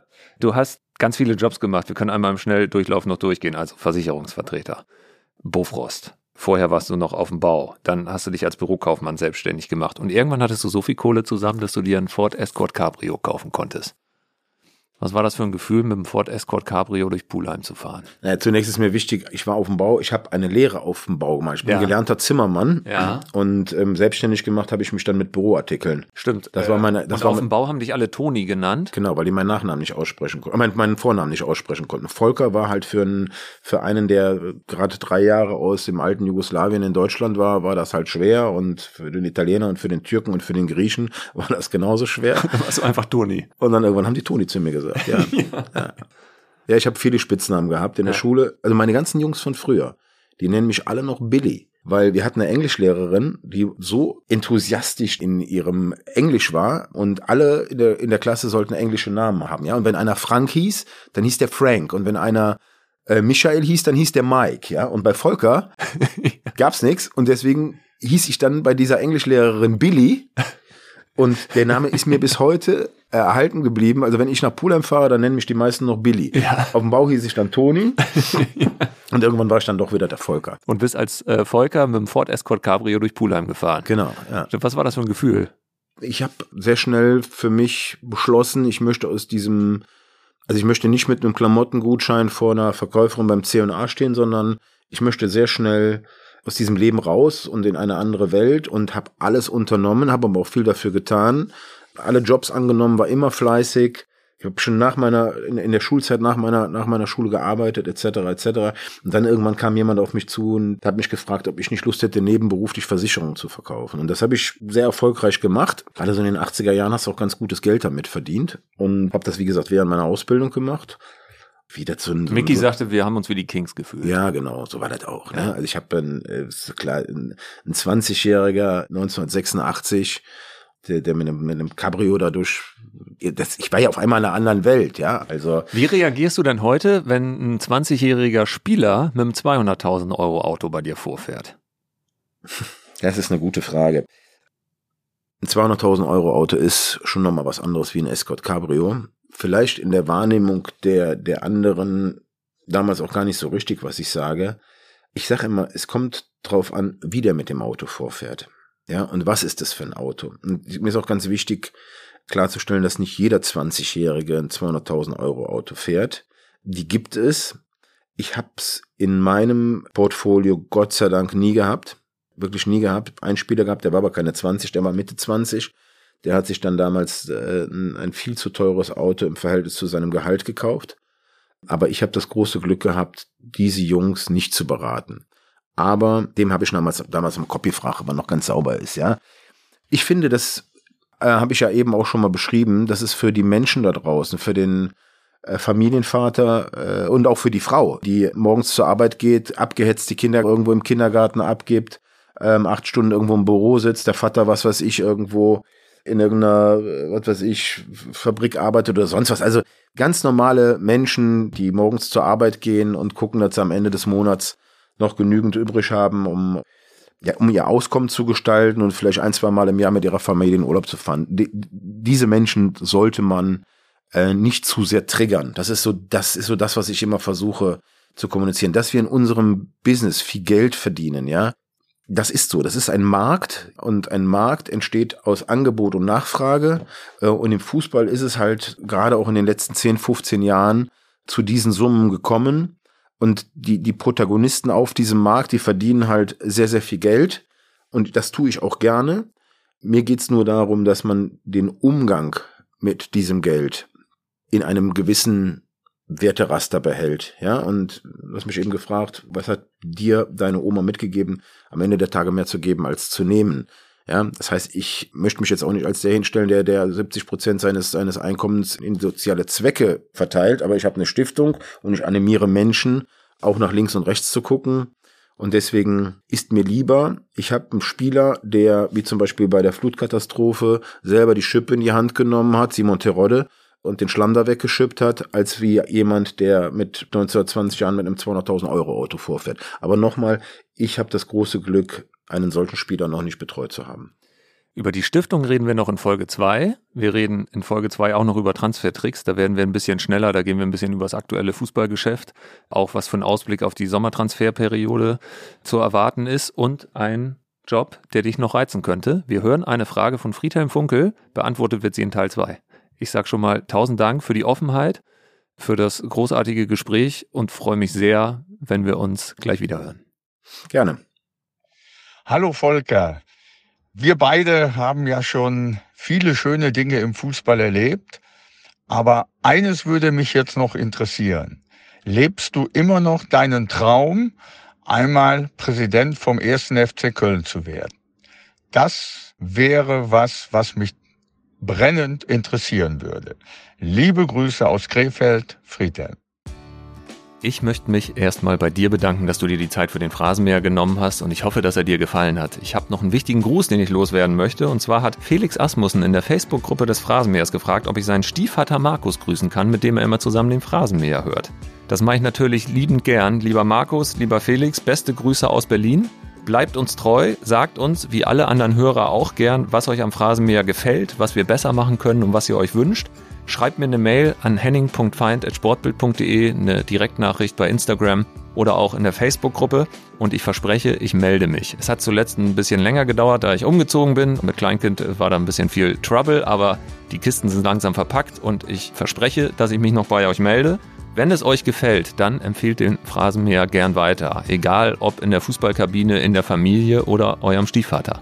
Für uns ist der Phrasenmäher auch eine Mannschaftsleistung und ich möchte mich bedanken bei herausragenden Kollegen in der Sportredaktion von Bild und von Sportbild, ohne die der Phrasenmäher nicht möglich wäre.